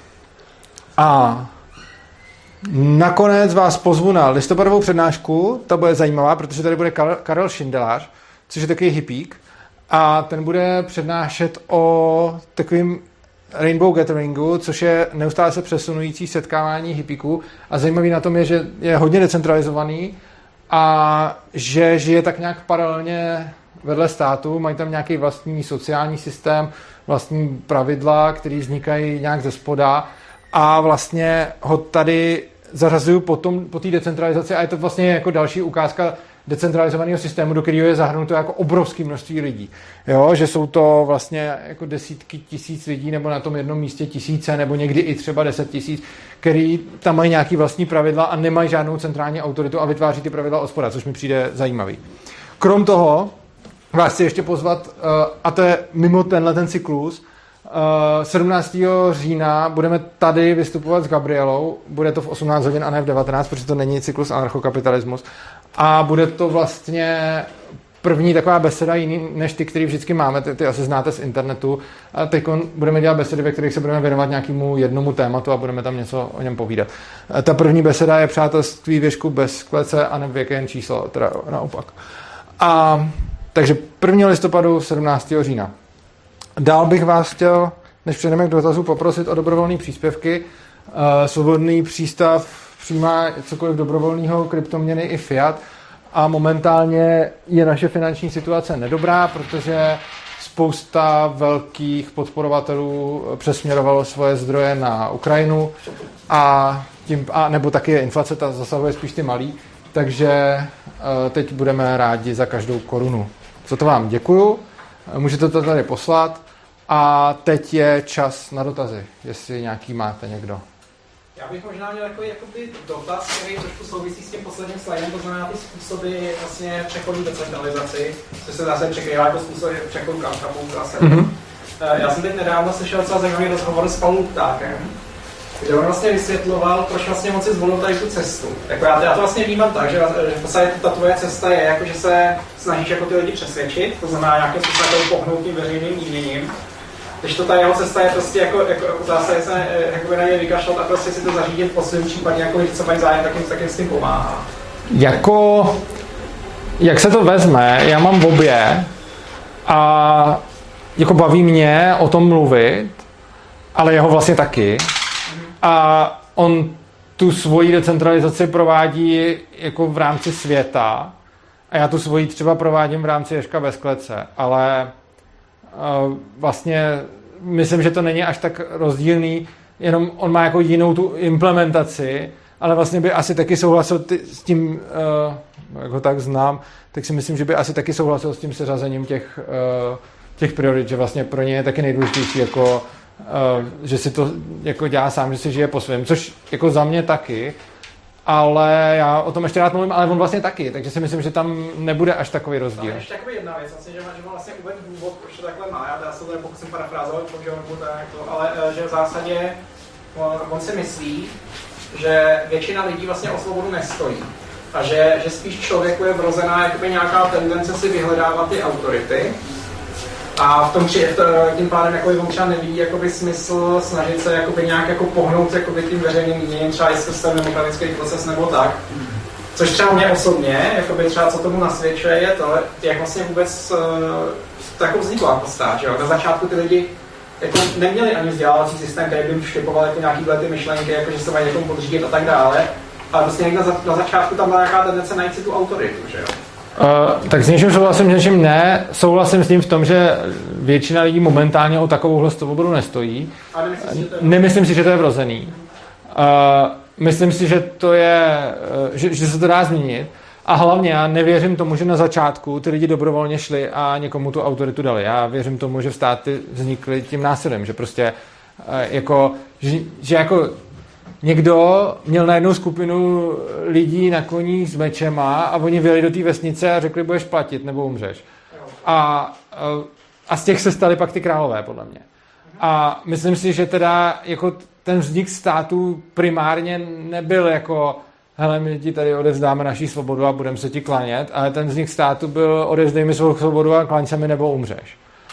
A uh, jo, takže jako, a myslím si, že to hodně závisí na té jako nějaký, řekněme, úrovni nebo znalosti jako lidstva, jako takového, což se hrozně jako divně vysvětluje, ale prostě, když se podíváme na lidstvo, tak ono jde cestou ke svobodě. Podle mě dost jednoznačně. Jakože před tisíci lety jsme tady měli faraony a mysleli jsme si, že jsou to bohové a že jsou něco víc a klaněli jsme se jim v podstatě proto, eh, že jsme je obdivovali, že jsme k ním zlíželi, že to byl Bůh. Potom jako před stovkama let tady byly nějaký králové, kterým jsme se klaněli, ale už jsme jako neříkali, to je Bůh. Už se nějak věděli, že to je člověk. Akorát se říkalo, že je jako teda králem z boží vůle. A potom jako dneska už máme zase ještě jiný vládce, kde není ani jedno z toho, kde to jsou prostě nějaký vládci, který jsme se zvolili a víme, že jsou to normální lidi a kolikrát víme, že jsou to šmejdi a nemáme k ním nějaký jako eh, moc, že bychom se jim chtěli klanět a taky lidem to vadí. Jo? Eh, je vidět, jak se často, když někde zůstává ještě nějaký takový ten jako symbol toho panovníka, jak to spoustě lidem jako už teď začíná vadit, jako proč on by měl mít nějaký tyhle ty symboly, jako když se třeba řeší, kde bude sídlit prezident a jako někdo řekne jeho důstojnost je, že by měl sídlit tam a tam a někdo řekne, hej, ale je taky člověk, tak, tak co. A prostě tohle znamená, že lidstvo se podle mě posunuje směrem ke svobodě, od nesvobody ke svobodě. A to podle mě znamená, že to není vrozený, to znamená, že je to kulturně utvářeno. A vlastně, i když se podíváme na, na zrušení otrokářství, a na spoustu lidí, který byl, na spoustu věcí, které byly dřív jako přirozený pro to lidstvo, tak teď, teď to tak už není. A já si myslím, že tohle to spíš ukazuje, že se to dá změnit v lidech, protože když se podívám na člověka před sto lety, před pětiset lety, před tisícem let a před pěti tisíci lety, tak to jeho paradigma bylo brutálně jiný. A přijde mi, že paradigma člověka pět tisíc let zpátky i tisíc let zpátky se od současného paradigmatu neliší víc než ANCAP od současného paradigmatu. Což znamená, že je vidět, že ten posun jako jde udělat. Jiná věc samozřejmě je, že nejde udělat za lidský život. Což znamená, že uh, jako tahle teorie má tu nevýhodu, že se jí nedožijeme. Ale to neznamená, že nemá smysl se o to snažit, protože ono podle mě jde ruku v ruce to, dělat si to po svém a mluvit o tom. Jo? Já můžu zároveň jako dělat to, co Palo, i když Palo to dělá jinak. Palo prostě cestuje uh, a hledá si způsoby, jak těm státům uhnout a jak jim utéct. A mně se to fakt hodně líbí. Jenom tohle prostě absolutně není život pro mě. Mě by tohle nebavilo, nelíbilo by se mi to. Uh, dějou se tam vlastně všechny ty věci, které nesnáším. Jakože furt se někam přesouvat a ještě navíc řešit něco s těma úřadama a jako hledat, kde je jaká klička v zákoně a kde se dá líp založit firma. Prostě to je pro mě jenom hell, jo. A jsem rád, že to dělá, Palo, protože, a to je přesně to, jsem rád, že každý to děláme nějak jinak. Ale pro mě je zase jako ta snaha proskoumávat to tady, zůstávat na tom jednom místě a zkoušet a hledat během života, jak moc si můžu dovolit, co všechno mi ještě projde a plus vytvářet třeba nějaký ty uh, svobodný enklávy typu Ježek bez klece, kde jako s těma ostatníma spolu vytváříme nějaký místo, kde jsou ty děti svobodný a ono je vidět, že i postoj těch dětí, ke státu, to je mimochodem další věc, proč si to myslím, postoj ke státu dětí v věžku, i bez toho, abych jim něco říkal v Ankapu, je úplně jinde, než postoj školních dětí v věžku. Prostě když přijdu jako na klasický Gimple a řeknu, tak děcka, povíme si něco o tom, jak by to eh, jako fungovalo bez státu, tak mi řeknu, no to by nefungovalo, kdybyste byl silnice a všechno možný. Když přijdu do Ješka a tam, a to, to bylo ještě, když jsem tam přišel, ale když ty děti mě ani neznali, ani neznali nějaký Ankapa, nikdy o tom neslyšeli třeba, tak jsem jim říkal, hele, Ankapa, oni, hm, no, no. A, a potom jako, potom jako mi tam, potom jako mi tam bude řekl, hele, a ten Ankap, to je vlastně něco jako Ježek ve velkým, že jo. A, a ono to je přesně ono. A prostě, když potom vidím, že když ty děti posadím do lavice a musí poslouchat učitele, tak potom chtějí politika a mají pocit, že si bez vlády neutřou zadek. A oproti tomu, když těm dětem dám svobodu a nepostavím je do podřízené role, tak si řeknou, k čemu potřebuji nějakou vládu. A tohle mi dost jasně ukazuje, že to není vrozený, ale že to je o prostředí. Jakože za mě jako souhlasím s panem v tom, že lidi svobodu nechtějí, ale z toho, co jsem zažil, jsem si jako hodně jistý tím, že to, uh, že to bude záviset na prostředí a že to nebude vrozený. Protože kdyby to bylo vrozený, tak děti věšku vyhledávají ty svoje autority. A oni to nedělají. Jako za předpokladu, že vlastně ten jako vzorek dětí věšku je jakoby reprezentativní, že jakoby to není tak, jako, že primárně lidi, kteří už mají tady to směřování, tam dávají své děti. Uh, teoreticky ano a samozřejmě to tam bude mít ten vliv, ale, a to, to jsem řešil zrovna nedávno na jedné besedě, uh, ten vliv bude podle mě jako výrazně menší, než jsem myslel. Já jsem přesně tohleto čekal. A myslel jsem si, jako přijdu někam, kde budou prostě ty rodiče nějaký úplně vole, jako elitní a sebeřízený a všechno. A prostě furt s těma rodičema řešíme prostě, hele, to je v pohodě a ne, nenuťme ho a nechme to bejt a tak. A není to tak zdaleka. Takže jako jo, ten vzorek jako není reprezentativní, určitě to není statistický vzorek jako rodičů, který dávají děti do ješka, ale zdaleka to není o tolik a ještě navíc jsou tam i rodiče, kteří jsou vyloženě autoritářský, z nějakých důvodů se to dítě dostalo do té školy, třeba, že takový dřív nebyli, nebo po rozchodu s partnerem, nebo před rozchodem, nebo prostě je tam jako spousta důvodů, proč jsem, nebo prostě třeba umrtí v rodině, který pak úplně někdo nedal, alkoholici, a prostě je tam spousta jako takovýchhle příběhů, kde jako potom vidím dítě, který má nějaký jako autoritářský background a stejně jako potom se cítí líp v té svobodné společnosti než v té nesvobodné. Takže když tu svobodu jako pozná, tak ji pak chce, i když třeba ji nějak začne ztrácet. Můžu, eh, že, že ono vlastně jsou ty děti ale vychovávaný jako v takové iluzi eh, vlastně bezpečí, jo? nebo eh, v takovém bezpečném prostředí, jo, kde, kde jim nic nehrozí, kde, kde vlastně se každý den probudí a nějak má nějaký No a že vlastně, že vlastně potom, potom když narazí na nějaký hrozby, tak eh, ty autority můžou začít eh, hledat už jako proto, samozřejmě, samozřejmě ne autority, které jim to budou vložně berou, ale prostě autority, které jim pomáhají nějakým způsobem. Jasně, tak můžeš hledat dobrovolnou autoritu, kdo ti pomůže a přesně ten rozdíl je v tom, že když někoho vychováváš autoritativně, tak on potom hledá politika, který mu pomůže a když někoho vychováváš svobodně, tak on spíš hledá někoho, kdo mu poradí. Jako já si myslím, že politika, politika jako nikdo nehledá dneska, že jo? Ale hledá, jakože je, je spousta lidí, kteří volají potom, že chtějí něco do zákona prostě, no to, což je hledání politika v podstatě. No tak to tak Jakože když chci zákon na to, aby něco, tak to je hledání politika v podstatě. No, tak, další dotazy má někdo? Ano? chtěla říct, že si myslím, že si nejsme zatížený geneticky. Když prostě člověk po staletí je zvyklý prostě někoho poslouchat, takže se to přenáší genetiku. No, já si myslím, že lidstvo po většinu svého evolučního vývoje bylo decentralizovaný, eh, protože lidi sice žili v tlupách, No ale tam stejně někoho jako poslouchali, kdo jim byl dobrý. Spíš tou výchovou si myslím. no poslouchali, ale zároveň tu tlupu mohli opustit, čili ten systém je vlastně podle mě decentralizovaný. Jako, A kdyby opustil prostě v pravěku tlupu, tak umře. Ale to, No. to, tohle za A nevíme, to, tady to, že by někdo o, těm tlupám nějak velel nebo nějak organizoval. Za B ta genetika funguje daleko pomalejc, než lidi mají představu. Jo. Jako je to příklad, je to 8 tisíc let zhruba, co jsme začali masivně jíst obilí a vysoce sacharidovou stravu. Doteď antropologové tvrdí, že naše střeva, žaludky, všechno jsou adaptované na tu vysokoproteinovou víci do 8 tisíc let. A děláme to masivně všichni. A je to jako každý den a furt to tam není v tom genetickém kódu nějak jako masivně. Takže to, že bys tam propsalo nějaký jako příchylnost autoritě, takhle, já si myslím, že rozhodně, co bude platit a co bude geneticky, je, že lidi budou společenský a budou mít tendenci spolupracovat. Protože si, si myslím, že jako ti jedinci, kteří spolupracovali s ostatníma v těch tlupách, přežili oproti těm, kteří zůstali sami. Takže tohle to tam určitě bude. Ale nemyslím si, že z tohle toho by automaticky vyplývala potřeba jednoho vůdce, který bude organizovat všechno. Protože jako ne všechny, jako když se podíváme kulturně, tak ne všichni lidi to takhle mají, jo? ne všechny kmeny. Jakože jsou kmeny, který třeba mají náčelníka, ale jsou kmeny, který ho třeba nemají. A myslím si, že jako kdyby to, a je pravda, že teď jako většina lidí to tak má, protože, má, protože je z té stejné kultury vlastně, že mají, uh, že mají vlastně nějaký krále nebo vládce nebo prostě někoho. Ale přijde mi, že uh, jako to, že ten člověk je rozhodně společenský tvor a rozhodně tvor jako lupovej, ale to podle mě ještě nutně neznamená, že potřebuje jako jednoho vůdce.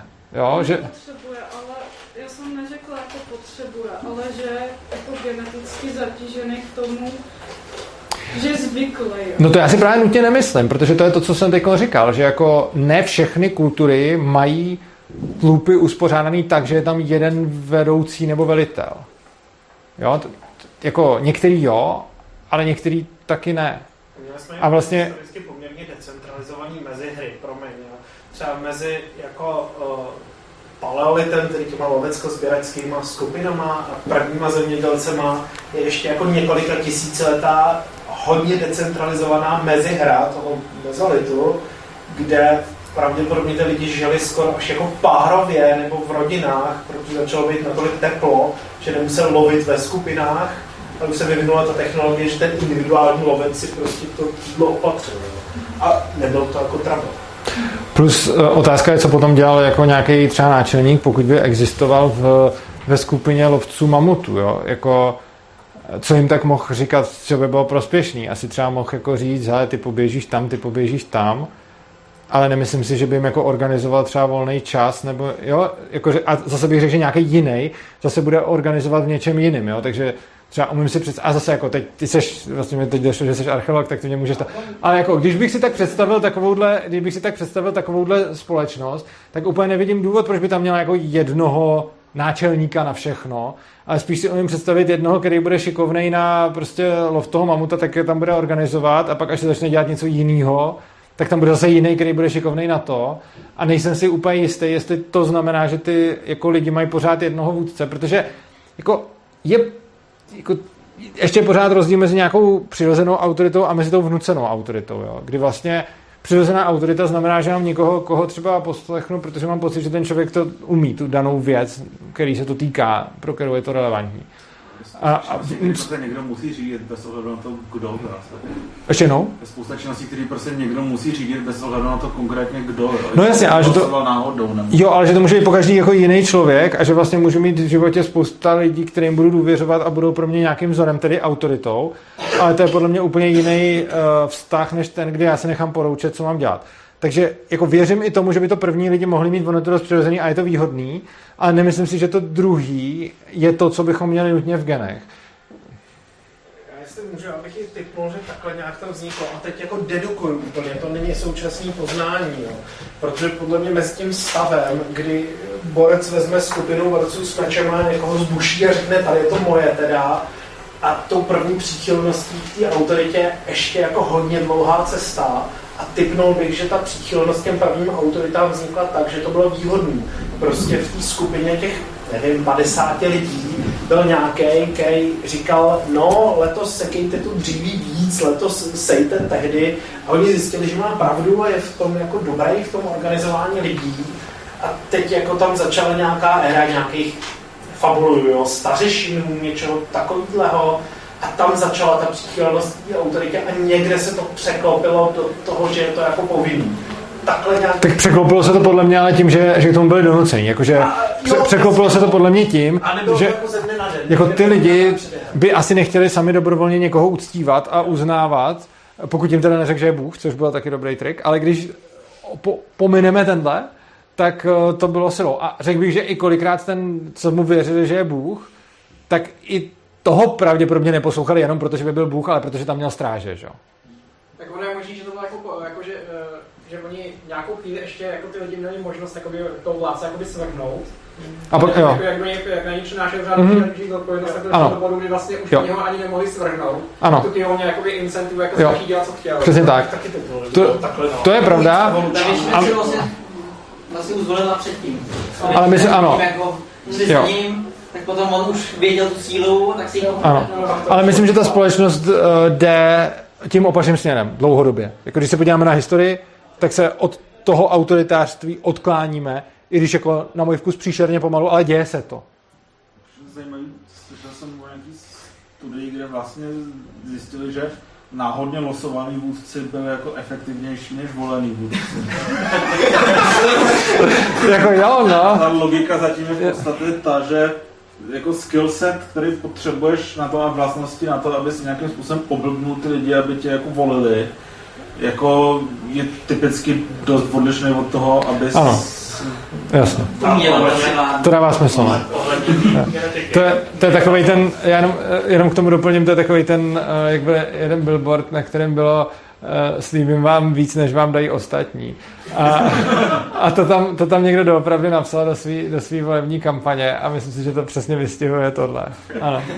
Ohledně té genetiky mě napadlo, jestli by jako to Natural Selection nemohl být sledovaný tím, že by se vystříleli vždycky ti, co by se nepodřídili. Protože často třeba Jo, takhle. různý druhy. Jo, jo, jo, takhle, no. Jakože, jakože lidi různý druhy. Jo, že konformní lidi víc přežívají. I když to je od... Protože u toho obilí třeba tam člověk neumře kvůli tomu, že nedokáže smysl. Já si nejsem tím úplně totiž jistý, protože tam je k tomu, jako tohle to by dávalo na první pohled smysl, ale pak je tam ještě ten, ta druhá věc, a to se týká i toho, co jsme měli dneska na té přednášce, že vlastně potom je ta totalitní společnost, ve které ale ty konformní potom budou hodně umírat, protože budou nějaký jako potrava pro kanony a umřou hlady a podobně a, to, a ty nekonformní zase přežijou. Takže si myslím, že sice ano, některý nekonformní budou uh, zabíjeni, protože ty, co se nepodřídí, půjdou, ale zase spousta těch konformních bude masově umírat, uh, když hladomor, když válka, když všechno. Takže ono se to podle mě bude nějak jako... Jako navíc ono, jako pokud, je, pokud je to teda tak, že vlastně většina jako lidský historie ta společnost byla relativně decentralizovaná, tak ten jakoby eh, evoluční tlak jako na vlastně likvidaci těch jako nekonformních, tak jako není asi až tak jako velký do, do té historie. Hmm. Tak, nějaké další otázky? Ještě možná co se týče těch decentralizovaných systémů, jak jste říkal, tak vlastně i jazyk je decentralizovaný systém. Ano, jazyk je decentralizovaný, a to je škoda, že jsem ho neuvedl, já jmenuji jazyky. Jo, ano, eh, jazyk je decentralizovaný systém. Děkuji. Troš- Trošku zarazil, že super nezdůraznil, jak ta centralizace za ohromný problém je, že není vidět, jako, jak to mohlo být jinak. Uh, ano, to je další věc. Eh, To jsem zařadil spíš do jiných přednášek než do týdle, ale je to pravda, že šíleně často, když jako něco vynutíme zákonem a nějak to nastavíme, tak se na to potom naváže spousta dalších procesů a už to vypadá, že by to bez toho nešlo. Uh, takovýhle aha moment jsem měl na posledním streamu, kde jsem byl u Tima a řekl jsem mu občanky. Jo, prostě jsou povinné občanky a teď, protože máme občanku, tak je na to navázaná spousta procesů, takže nám už to připadá, že bez občanek by to nešlo. A říkal jsem mu, občanky udělal povinný Hitler. A on cože? Takže předtím nebyly povinný, si to dohledal. Zjistil, že fakt. A že prostě ještě jako před 100 lety nebyly povinný občanky. A ten svět fungoval. A už to byl komplexní svět, jakože ne jako teď, ale a stejně. Jo, takže prostě ty, tyhle ty věci jsou šíleně těžko představitelné. A já mám na tohleto takový svůj oblíbený příklad jako z, z opačné strany, jako, že, že žijeme tu realitu, kde to je v pohodě. A to je, kdyby začal internet jako neanonymní. Jo? Že prostě na internetu, když tam vystupuju, tak tam musím vystupovat jako pod svým ID. Kdyby celý ten systém byl tak nastavený, že tam nemůžu být anonymní agent, ale že tam to musím být já. Takže že je moje fyzická dohledatelnost, že jsem fyzicky dohledatelný přes všechny akce, které udělám virtuálně online. Kdyby ten systém byl takhle nastavený, tak každý bude říkat libertariánům, ale to nemůže být jinak, protože se podívejte na e-shopy.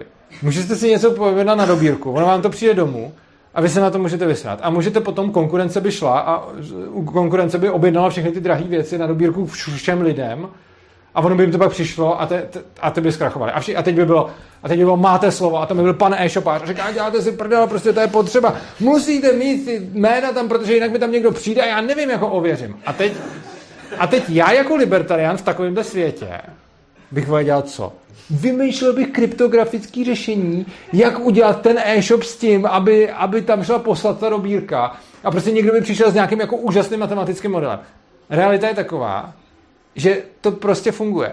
Že ten e-shop udělá to na dobírku, prostě tam přijdu, napíšu tam jakýkoliv jméno, nemusím nic a prostě asi tam většina lidí napíše teda svoje jméno a moc často se neděje to druhý, nebo děje se to tak málo, že je to vidět, že ta dobírka vždycky stojí těch 40 korun, takže na tom zjevně vidíme, jak, jak často se to nestane, protože se to také promítne do té ceny.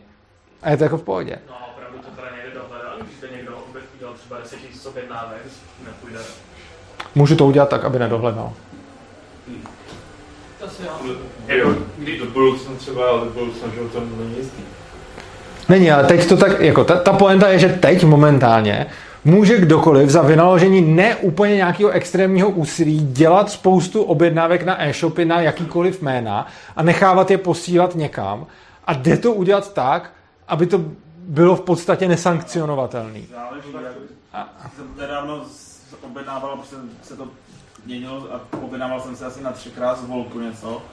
A vím, že na tu třetí objednávku už mi nevzali na dobírku, musím tam dát kreditku.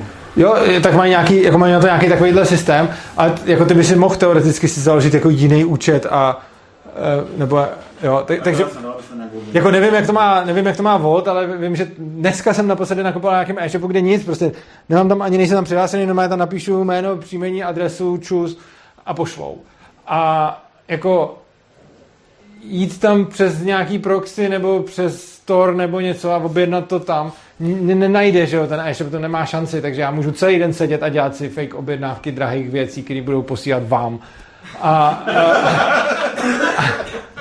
a, a, ale, ale nějak prostě to funguje a je to jako v pohodě, jo? A je to přesně ta ukázka toho, že kdyby tohle to bylo něčím chráněný, tak si myslíme, že ta pojistka je úplně kruciální a že bez ní by prostě skončil svět e-shopu, jak ho známe nyní.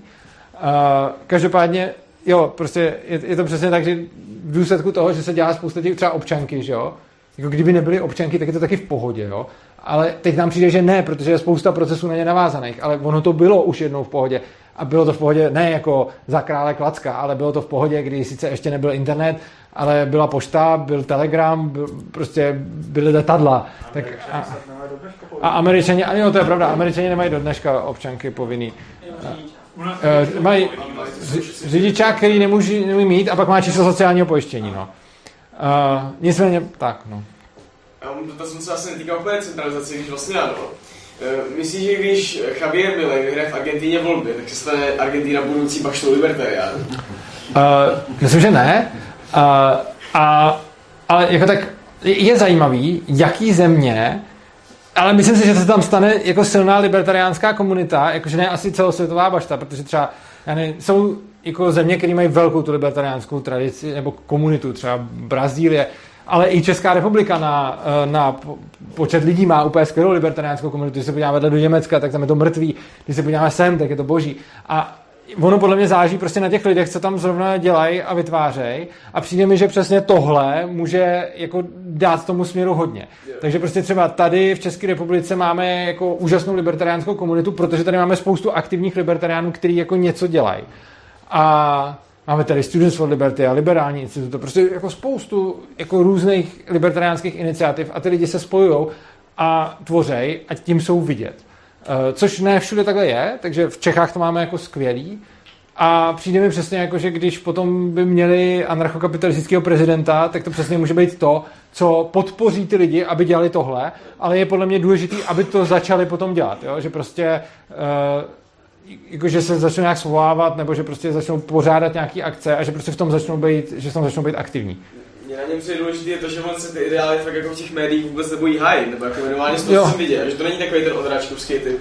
To prostě, co jako... A teď to na ně není libertarián, že jo? No, co ty ideje jakoby v podstatě zaobalí, aby v podstatě Jo. získal ty politický body. Ano. Ale prostě na Ferrari prostě přijde do toho studia s kapitalistickou vlajkou a začne dávat na stáž, že jsou Aha. vysedět. tak. To- To je úplně výborný prostě. Jo, to- To nejvíc vlastně, jako, jak, má tu podporu. Jako, Jo, jo, přesně, to se to vzal, zase- jako, já taky Tak to si myslím, že se to vzalo v tom, že oni jsou strašně v prdeli, že jo? Jo, to- Eh, jakože, když ten, jakože tady pořád ten stát jako je na prd, ale pořád a nějak jako funguje a pro většinu lidí je nějakým způsobem funkční a něco jim dává. Ale v momentě, kdy jste někde, kde ten stát vlastně jako už fakt nefunguje a prostě všechno, s čím se potkáváte, je jenom na hovno a je to úplně jako parodie na to, tak potom daleko s nás eh, se tam chytí ty libertariánské myšlenky. A jako zase jako, tam spíš jak mají tendenci, jako když jsou hodně v prdeli, jak si zvolit jako nějakou... A nebo si zvolit, ano, to je taky další věc, že zvolíš socialistu. Tak to ano. vlastně mají teďka, že jo, ale vidí, jako Ano. to vede, tak v podstatě volí to opačný Tam se extrém. jako. Což, jako bojím si, že to vlastně taky není nebezpečné. Jestli ta cesta z toho extrému do extrému jenom z toho důvodu, aby to byl extrém. Jestli to je vlastně jako správná motivace pro to, proč si to zvolit. Tak. Asi ne, ale udělá to Ale jako- reklamu. Ale Tak. ti lidi chtějí, tak Je- je, budou nějak připraveni na to, ne? To jo, ale otázka je, jestli to jako chtějí z přesvědčení toho, že fakt věří těm libertariánským myšlenkám, nebo prostě chtějí z principu jiný extrém, že jo. Jo, jestli... A nebo, už jenom to, že extrém, tak Jo. nějak připraveni, ne? no, a nebo, nebo chtějí prostě trolit. No, A tolik, ty preference odhaduju, no. A není to jenom Argentina, jak třeba kamarádi v Paraguayu, prostě Mhm. jízdím video na Instagramu, tak jako jo, super. Ano. Máš teďka nějakou jako trošku větší míru deziluze souvislosti s tím, jak byla 20% inflace, prostě klesají reální mzdy dlouhodobě a Deziluze v jakém smyslu? z toho systému, od, řekněme, běžných lidí. Uh, no, mně přijde, že úplně ne, jakože to už větší jsem vnímal za toho covidu, což mi stejně přišlo jako, že uh, stát nám jako uzurpoval šílený množství práv a pak prostě nějaký najednou a skokově a blbě to odhá- obhájil a najednou při covidu bylo tolik nepřátel státu. Ale přijde mi, že uh, inflace a podobně ne... n- Z nějakého důvodu, který nemám úplně promyšlený, ale přijde mi, že věci typu covid můžou udělat uh, odpor vůči státu jako celku, i když taky vůči konkrétním politikům. A věci jako inflace udělají spíš odpor proti konkrétní vládě.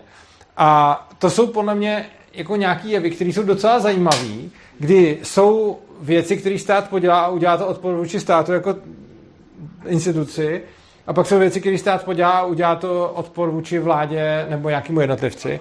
A přijde mi, já nevím, to jako vnímám v té společnosti a hlavně tak já, já s těma lidma hodně mluvím a vidím, jak, jak na mě reagují. Takže prostě uh, jako, já to, já to často vidím z toho, já to často vidím z toho pohledu, že já vždycky kritizuju principiálně stát a dost to odděluju od kritiky těch politiků a buď na to přijde smršť, kdyby tam byla jiná vláda, tak je to lepší, anebo nepřijde. A podle toho to rozlišuju jako ze svého jako ze svýho úhlu pohledu. Samozřejmě je to nějak jako subjektivní, ale prostě s tím, že už mám nějaký dosah a těch lidí mi to komentují jako stovky eh, nebo jako tisíce, tak jako je to bublina pořád, ale ně- něco v tom podle mě vidět trošičku je. A přijde mi potom, že, a to teď je jenom odskok někam stranou, uh, je to takový, to, jak se teď řeší, že jo, česká televize, a jak, jak vždycky říkají takový ty zastánci, říkají, musíte rozlišovat mezi veřejnoprávním a státním. A já jsem si právě říkal, ty jo, je důležitý rozlišovat mezi veřejnoprávním a státním, vlastně máte pravdu, protože státní by dělalo propagandu konkrétní vládě a veřejnoprávní dělá propagandu tomu státu jako instituci. Takže vlastně za mě ještě státní možná lepší než veřejnoprávní. Protože jako mít tady televizi, která bude říkat, wow, vláda je super, je podle mě pořád lepší, než mít tady televizi, která bude ukazovat, jak stát je super. Což ona dělá. Tak, uh, jo, a, ještě, a ještě je to tak, že ta televize je ve skutečnosti možná jako mentálně pořád dlouhá léta někde prostě v okruhu voličů jako topky a pirátů, jo. To je ještě další takový jako To asi jo. taky jako je, no. Jako je pravda, že, te, že tam mají tyhle ty jako jak to říct, prostě... Jako pro evropský. Jo, jo, to, jsou, to, to rozhodně jsou a to není jako jenom případ české televize. Já jsem teď, já poslouchám, uh, já poslouchám uh, na radiožurnálu Pro a proti, to jsou tak, taky pořád, tam vždycky diskuze nějakých dvou. A ty jako to, co z toho si hlavně pamatuju, jsou názory moderátora, uh, který moderuje debatu, ale klade takové otázky, že prostě, když tu otázku, když jako tam někdo nadává na nějaký třeba Green Deal nebo něco, tak moderátor vždycky chvilku čeká, jestli něco udělá protistrana a když protistrana to jí to buď nezajímá nebo nemá dostatek schopností, tak se vždycky moderátor vloží do debaty. A ještě zajímavý na tom je, že když potom ten s kým on se vložil do té debaty, na to začne odpovídat, tak moderátor, pojďme od toho, tohle není naše téma. Jo, takže třeba jako, takže třeba jako tam někdo nadával na Green Deal a on, a vy si myslíte, že jako bojovat proti klimatu je nesmysl, nebo co? Řekne moderátor, který to má moderovat. A on řekne jako ne, nemyslím si, ale prostě uh, způsob se mi nelíbí a Evropa uh, dává prostě daleko méně než třeba Čína. A moderátor, který by to tam měl moderovat, řekne, no jo, ale průměrný Čech udělá víc než průměrný Číňan, to bychom si tady takhle mohli šermovat číslama taky. A on říká, no to jo, ale nezáleží, když jich je miliarda. A on, pojďme od toho, to není naše téma. A teď člověk si jenom říká, jako vážně prostě tohle. A ten, jako na všechny zelený témata ten stejný moderátor vždycky naskočí tímhle tím způsobem. A sadil bych se, že kdyby takhle naskakoval třeba na témata anti-LGBT, že ho vykopnou okamžitě, protože to by si nemohl dovolit. Ale dělat tohleto jako směr, a, a jako vidět na spoustu takovýchhle věcí, kdy se do toho prostě ten, ne, nebo zase, a to byl ten stejný moderátor, on je zřejmě takový ten mladý progresivní vědecký mozek, tak teď jsem zrovna, když jsem sem jel, poslouchal debatu o tom, uh, jestli má být uh, ten doktor Simon ústavním soudcem a otázka, kterou tam položil, měl tam dva právníky, senátory, kteří se o tom bavili a Borec, moderátor, položil otázku, Uh, hele, ale ten Simon, jo, on má jako nějaký koníček, že prostě pracuje s nějakou energií či a prostě to není jako vědecký, není to evidence-based a on by jako soudce měl prostě rozhodovat na základě vědeckých poznatků. A teď dokonce oba dva ty diskutéři tam zprašili toho moderátora, říkají ne, oni to by právníci říkají ne, prostě soudce má rozhodovat podle práva a když jde o něco takového, tak si to má poznat expert a on vůbec nemá rozhodovat podle vědeckých poznatků. A bylo vidět, že moderátor tam nutně potřeboval poukázat na to, že, že někdo pracuje s energií čip a má být ústavní soudce. A prostě tohle to jsou přesně ty věci, které jako vidíme denodenně v těch televizích nebo prostě tu ukrajinskou propagandu a všechno to. Eh, kdy jako je to tam tak šíleně zjevný, že potom, jako třeba zejména to mě štvalo u, tý, uh, u toho konfliktu na Ukrajině nebo vlastně do té čtve, protože prostě když chci vědět, co se tam děje, tak si to nedozvím z české televize, protože česká televize mi bude ukazovat jako brutálně jednostranný zpravodajství. A mně přijde, jako měla by informovat objektivně nezaujatě a podobně, ale oni už prostě jako na rovinu jsou na té jedné straně a prostě nikomu to nevadí, protože když to chce spousta lidí, takže vlastně potom ve výsledku dělají to stejný ve snaze se zalíbit, akorát, že ne kvůli reklamě, ale no, takže... Takže je zajímavý, že je fakt jako málo politiků, kteří s těmi moderátorem umí pracovat. To je takhle jako zvali, vybavím akorát Zemana Pelikána, který dokázal jako se... No. Dobrá. Dělá, ale ty si neplatí, ty to nejsou veřejný, eh, veřejný média. Jako rozhodně Facebook a YouTube a Twitter mají svoje jako jasný politický názory, všechny ty platformy. U Twitteru jsme viděli, jak se to změnilo, co to koupil Musk prostě. A jako to je rozdíl v tom, že si to platí jenom ten, kdo to chce platit a potom jako další věc je, co mě ještě třeba jako přišlo zajímavý u Facebooku, že přijde mi, že Facebook je šíleně vysazený na všechny ty hate speeche a tyhle ty blbosti. A když to bylo na hraně toho, že jsem si říkal, ty to už jako fakt jako přeháníte, tak jim nějakých šest obrovských společností jako Coca-Cola a podobně na chvíli vypověděli jejich reklamu, protože řekli, že dělají málo eh, potírání hate speech a že nechtějí, aby se jejich produkty typu flaška koly zobrazovali vedle nějaký nenávistný zprávy a že teda chtějí po Facebooku, aby jim dělal jako hezoučký obsah pro jejich reklamu. A to vlastně ale jako chápu, že to pak ten Facebook udělá, že protože jako můžu s tím nesouhlasit, ale prostě v momentě, kdy najednou tam mám jako obrovský peníze z reklamy od jako obří korporace a zase jako já tam si umím představit všechny ty jako motivace těch lidí. Prostě na jednu stranu nějaký marketér nebo nějaký tým marketingový v Coca-Cole zjistí, že Coca-Cola se bude méně prodávat, když prostě bude vedle toho napsáno bíte negry. A teď, a, a teď jako a teď a to, to je jako příklad, jako to neříkám já, ale jako, že, že tohle třeba zjistěj. A, a teď teda začnou tlačit na Facebook, aby s tím něco udělal. A Facebook, který dostává šíleně peněz z té reklamy, s tím teda něco udělá a ty lidi, kteří si za ten Facebook neplatí a jsou tam proto, aby byli konzumenti té reklamy, tak je jasný, že na těch moc nezáleží, že, jo? že prostě jako oni jsou tam od toho, aby koukali na tu reklamu a není to služba, která by jako jim měla pomáhat. Ta služba má pomáhat těm inzerentům. A prostě když se na to jako člověk takhle podívá, tak to dává smysl a potom se kolem toho udělá jako šílený halo, že by se to mělo nějak regulovat, protože takhle je to blbě. Ale jako zapomínáme, že Facebook prostě není veřejná služba, takže vykazuje ty stejné vlastnosti, jak má ČT, akorát, že je vykazuje z důvodu toho, že se to tak rozhodl ten, kdo to platí a ČT vykazuje z důvodu toho, že dělá propagandu státu, který nás nutí to platit. Tak, můžeme dát třeba poslední otázku dvě. Eh, Pokud máte něco, co jste si celou dobu v sobě drželi a potřebujete se zeptat, tak teď je ta pravá chvíle. No. Může to teda? Jo. Mezitím si všichni rozmyslete, kdo chce mít poslední otázku. Já bych to spíš chcela vysvětlit. Uh, jaká je vlastně idea za tím, že by Argentina přešla na dolar? Oni jako nevěří té své centrální bance, že ty peníze dokáží sknout dobře, ale tak to teda jakoby v úzkách svěří Fedu, nebo já tomu moc jako nerozumím. Tak do, obecně se často dolarizují různý banánové republiky, protože ten dolar je pořád jako docela stabilní měna oproti, uh, oproti asi téměř všem ostatním. Jakože dolar je už šíleně dlouho stabilní. On dřív byl krytej zlatem, teď už teda není, protože Nixon to zrušil, ale pořád je to stabilní měna. Takže prostě v momentě, kdy já budu mít centrální banku, která mi tam bude tvořit inflaci, nebo prostě tam budou nějaký lidi, kterým ani nevěřím, tak uh, budu spíš věřit tomu Fedu. Což není úplně jako...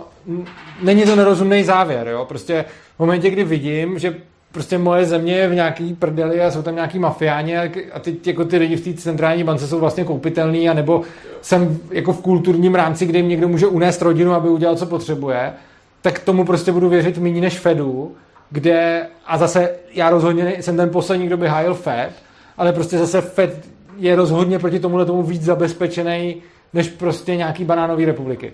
Takže potom z toho důvodu spousta ekonomik přešla na dolar, protože ne- nevěřili ty jejich měně, tak přešli na něco stabilnějšího. Děkuju. Tak, poslední dotaz? A nemusí být, je to jenom kdyby někdo... Dobrá, tak uh, to ukončí. Ještě- Ano. Mě ještě napadlo ohledně uh, toho, jak jsi říkal, že v průběhu času to jde spíš jako po té dlouhé čáře, to je k svobodě Mhm. mm-hmm. spíš. No, já si tím úplně nejsem jistý, protože třeba ve středověku král tě nemohl dát drogový test. Tak uh, ono se samozřejmě... Uh, ono se samozřejmě uh, ta svoboda jako dá měřit ve spoustě různých aspektů a je pravda, že je pořád nakonec subjektivní. Takže prostě já... Ne, kdy, No, no ale jakože on ani neměl tolik možnost to kontrolovat, jako třeba dneska, když je to všechno jako... no neměl, ale jako zase měl možnost tě nechat mnohem líp zabít. Uh, Tak byste to myslel spíš jako ve vztahu k té autoritě, ne? Že Jo, jako no, dřív, že- ale třeba měl cechy, že jo, jakože prostě, jako zase na to by se dalo říct dobře, tak neměl drogový test, protože neexistoval, ale měl zase cechy a mohl někomu říct, ty jsi tady jediný, kdo může vařit pivo a dělal to. A nebo te, já určuju, kdo tady vaří pivo a kdo tady dělá víno a nikdo si to nebude jen tak sám od, od sebe šupat. dělají dneska, ne? Že, že stát dá monopol nějakým firmám, uh, co vyrábějí. Dělá, ale ne, není to na, na principu těch cechů, kdy vlastně teď je to třeba víc, víc volný, samozřejmě záleží jak v čem, ale prostě v tom středověku byly vyloženě ty cechovní systémy, kde i věci, které jsou teď jako, ne, nemůžu říct volnotržní, ale relativně blíž volnému trhu než tehdy, tak prostě, že byl ten cech, který, jakože nikdo to nesměl vyrábět, kdo nebyl členem toho cechu. A že prostě král řekl, jako, hele, ty seš cech obuvníků a prostě jenom vy vyrábíte boty. Jako mezi sebe nepřijmete, nesmí vyrábět boty.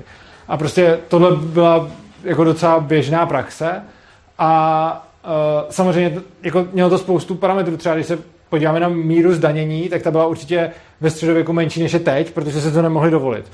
Prostě teďkon, eh, když vezmete lidem dvě třetiny toho, co vydělají, tak oni se ještě v pohodě přežijou a pojedou si na dovolenou. Když byste jim to vzal ve středověku, jak umřou hlady, takže vám to nedají. Takže, Které, že která tehdy tak lidem života než dneska. Uh, jak v čem, ale spíš jde o to, co si ty lidi nechali líbit a jaký měli možnosti uh, jako mu vzdorovat. Takže záleželo, jak který král, jak v čem. Když zase sečteme krále a církev, uh, která tam taky byla takový jako mm, hegemon moci, který s tím králem nějak spolupracoval, tak když, jako určitě, když sečteme tehdejší církve a krále, tak kecal lidem určitě do života víc než, uh, než jako současný stát.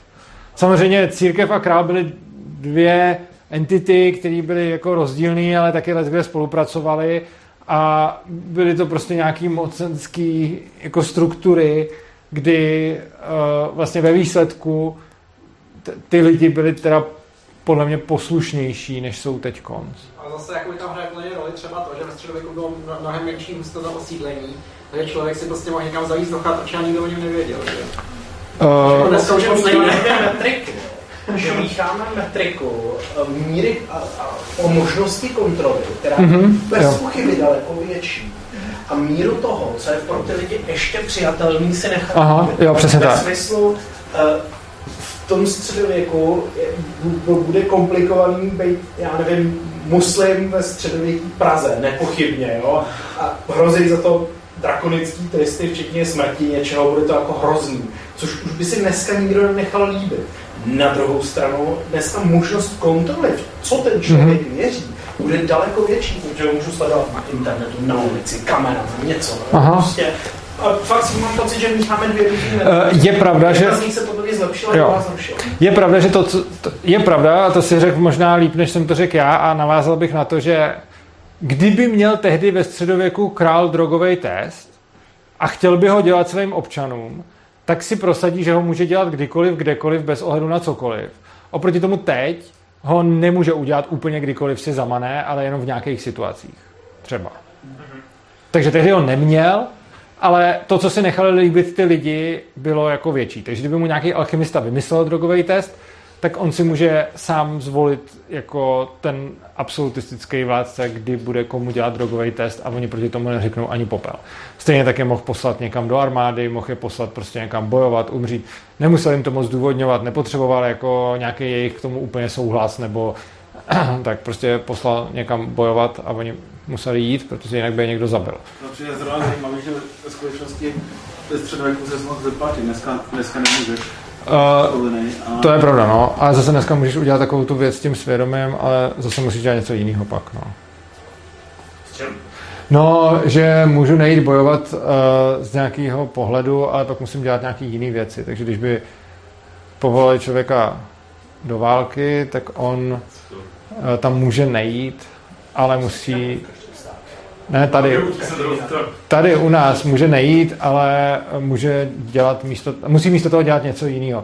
Takže prostě ne, nedonutí, já, já nejsem právník a možná, když se nás bude třeba nějaký právník koukat, tak budu rád, když mi to napíše do komentářů. Ale myslím, že v současné České republice, když by byla mobilizace, tak já můžu říct, že mám výhrady svědomí a ve výsledku teda budu stejně muset makat, ale nepošlu mě na frontu, ale pošlu mě prostě někam pomáhat do kuchyně. Nebo to. No. Nebo se nechat odstátit, ne? Jako tak. Cože? Nebo se nechat odstátit. No ale to nech, když půjde No, předtím to je a potom už. musí se stát, Jo. ale jako- Ale tam zrovna, zrovna tohle to jsem si trošku vím, že na Slovensku to snad, snad mají brávnou povinnost vázanou na trvalý pobyt. A on si to nechal opravit. No jasně, ale, ale u nás je to prý vázaný na občanství, to znamená, jakoby to, co, to, co, to, co, jako zrušit trvalý pobyt to jde, že jo, to, to, to, to ale Dobrá. jako zrušit občanství to už je těžší. Tak Já nešlo. Když těžší, no možná tak těžký, a málo jsem na to zlatý není veterán. Je to veteránský občanství, jo, veteránský občanství. Tak já vám moc děkuji, že jste přišli. Dali jsme teda i ten poslední dotaz. Uh, mějte se krásně. Zítra bude livestream, tam můžete dojít a zejména bude naprosto zásadní livestream v listopadu. Přesně o tom, co jsme si tady říkali. Taky bude příští přednáška v listopadu prvního, tam bude Karel Šindár, Hypík o Rainbow Gathering a 17. října v 18 hodin tady budeme s Gabrielou o přátelství k věžku bez ohledu na věk. Tak se mějte krásně.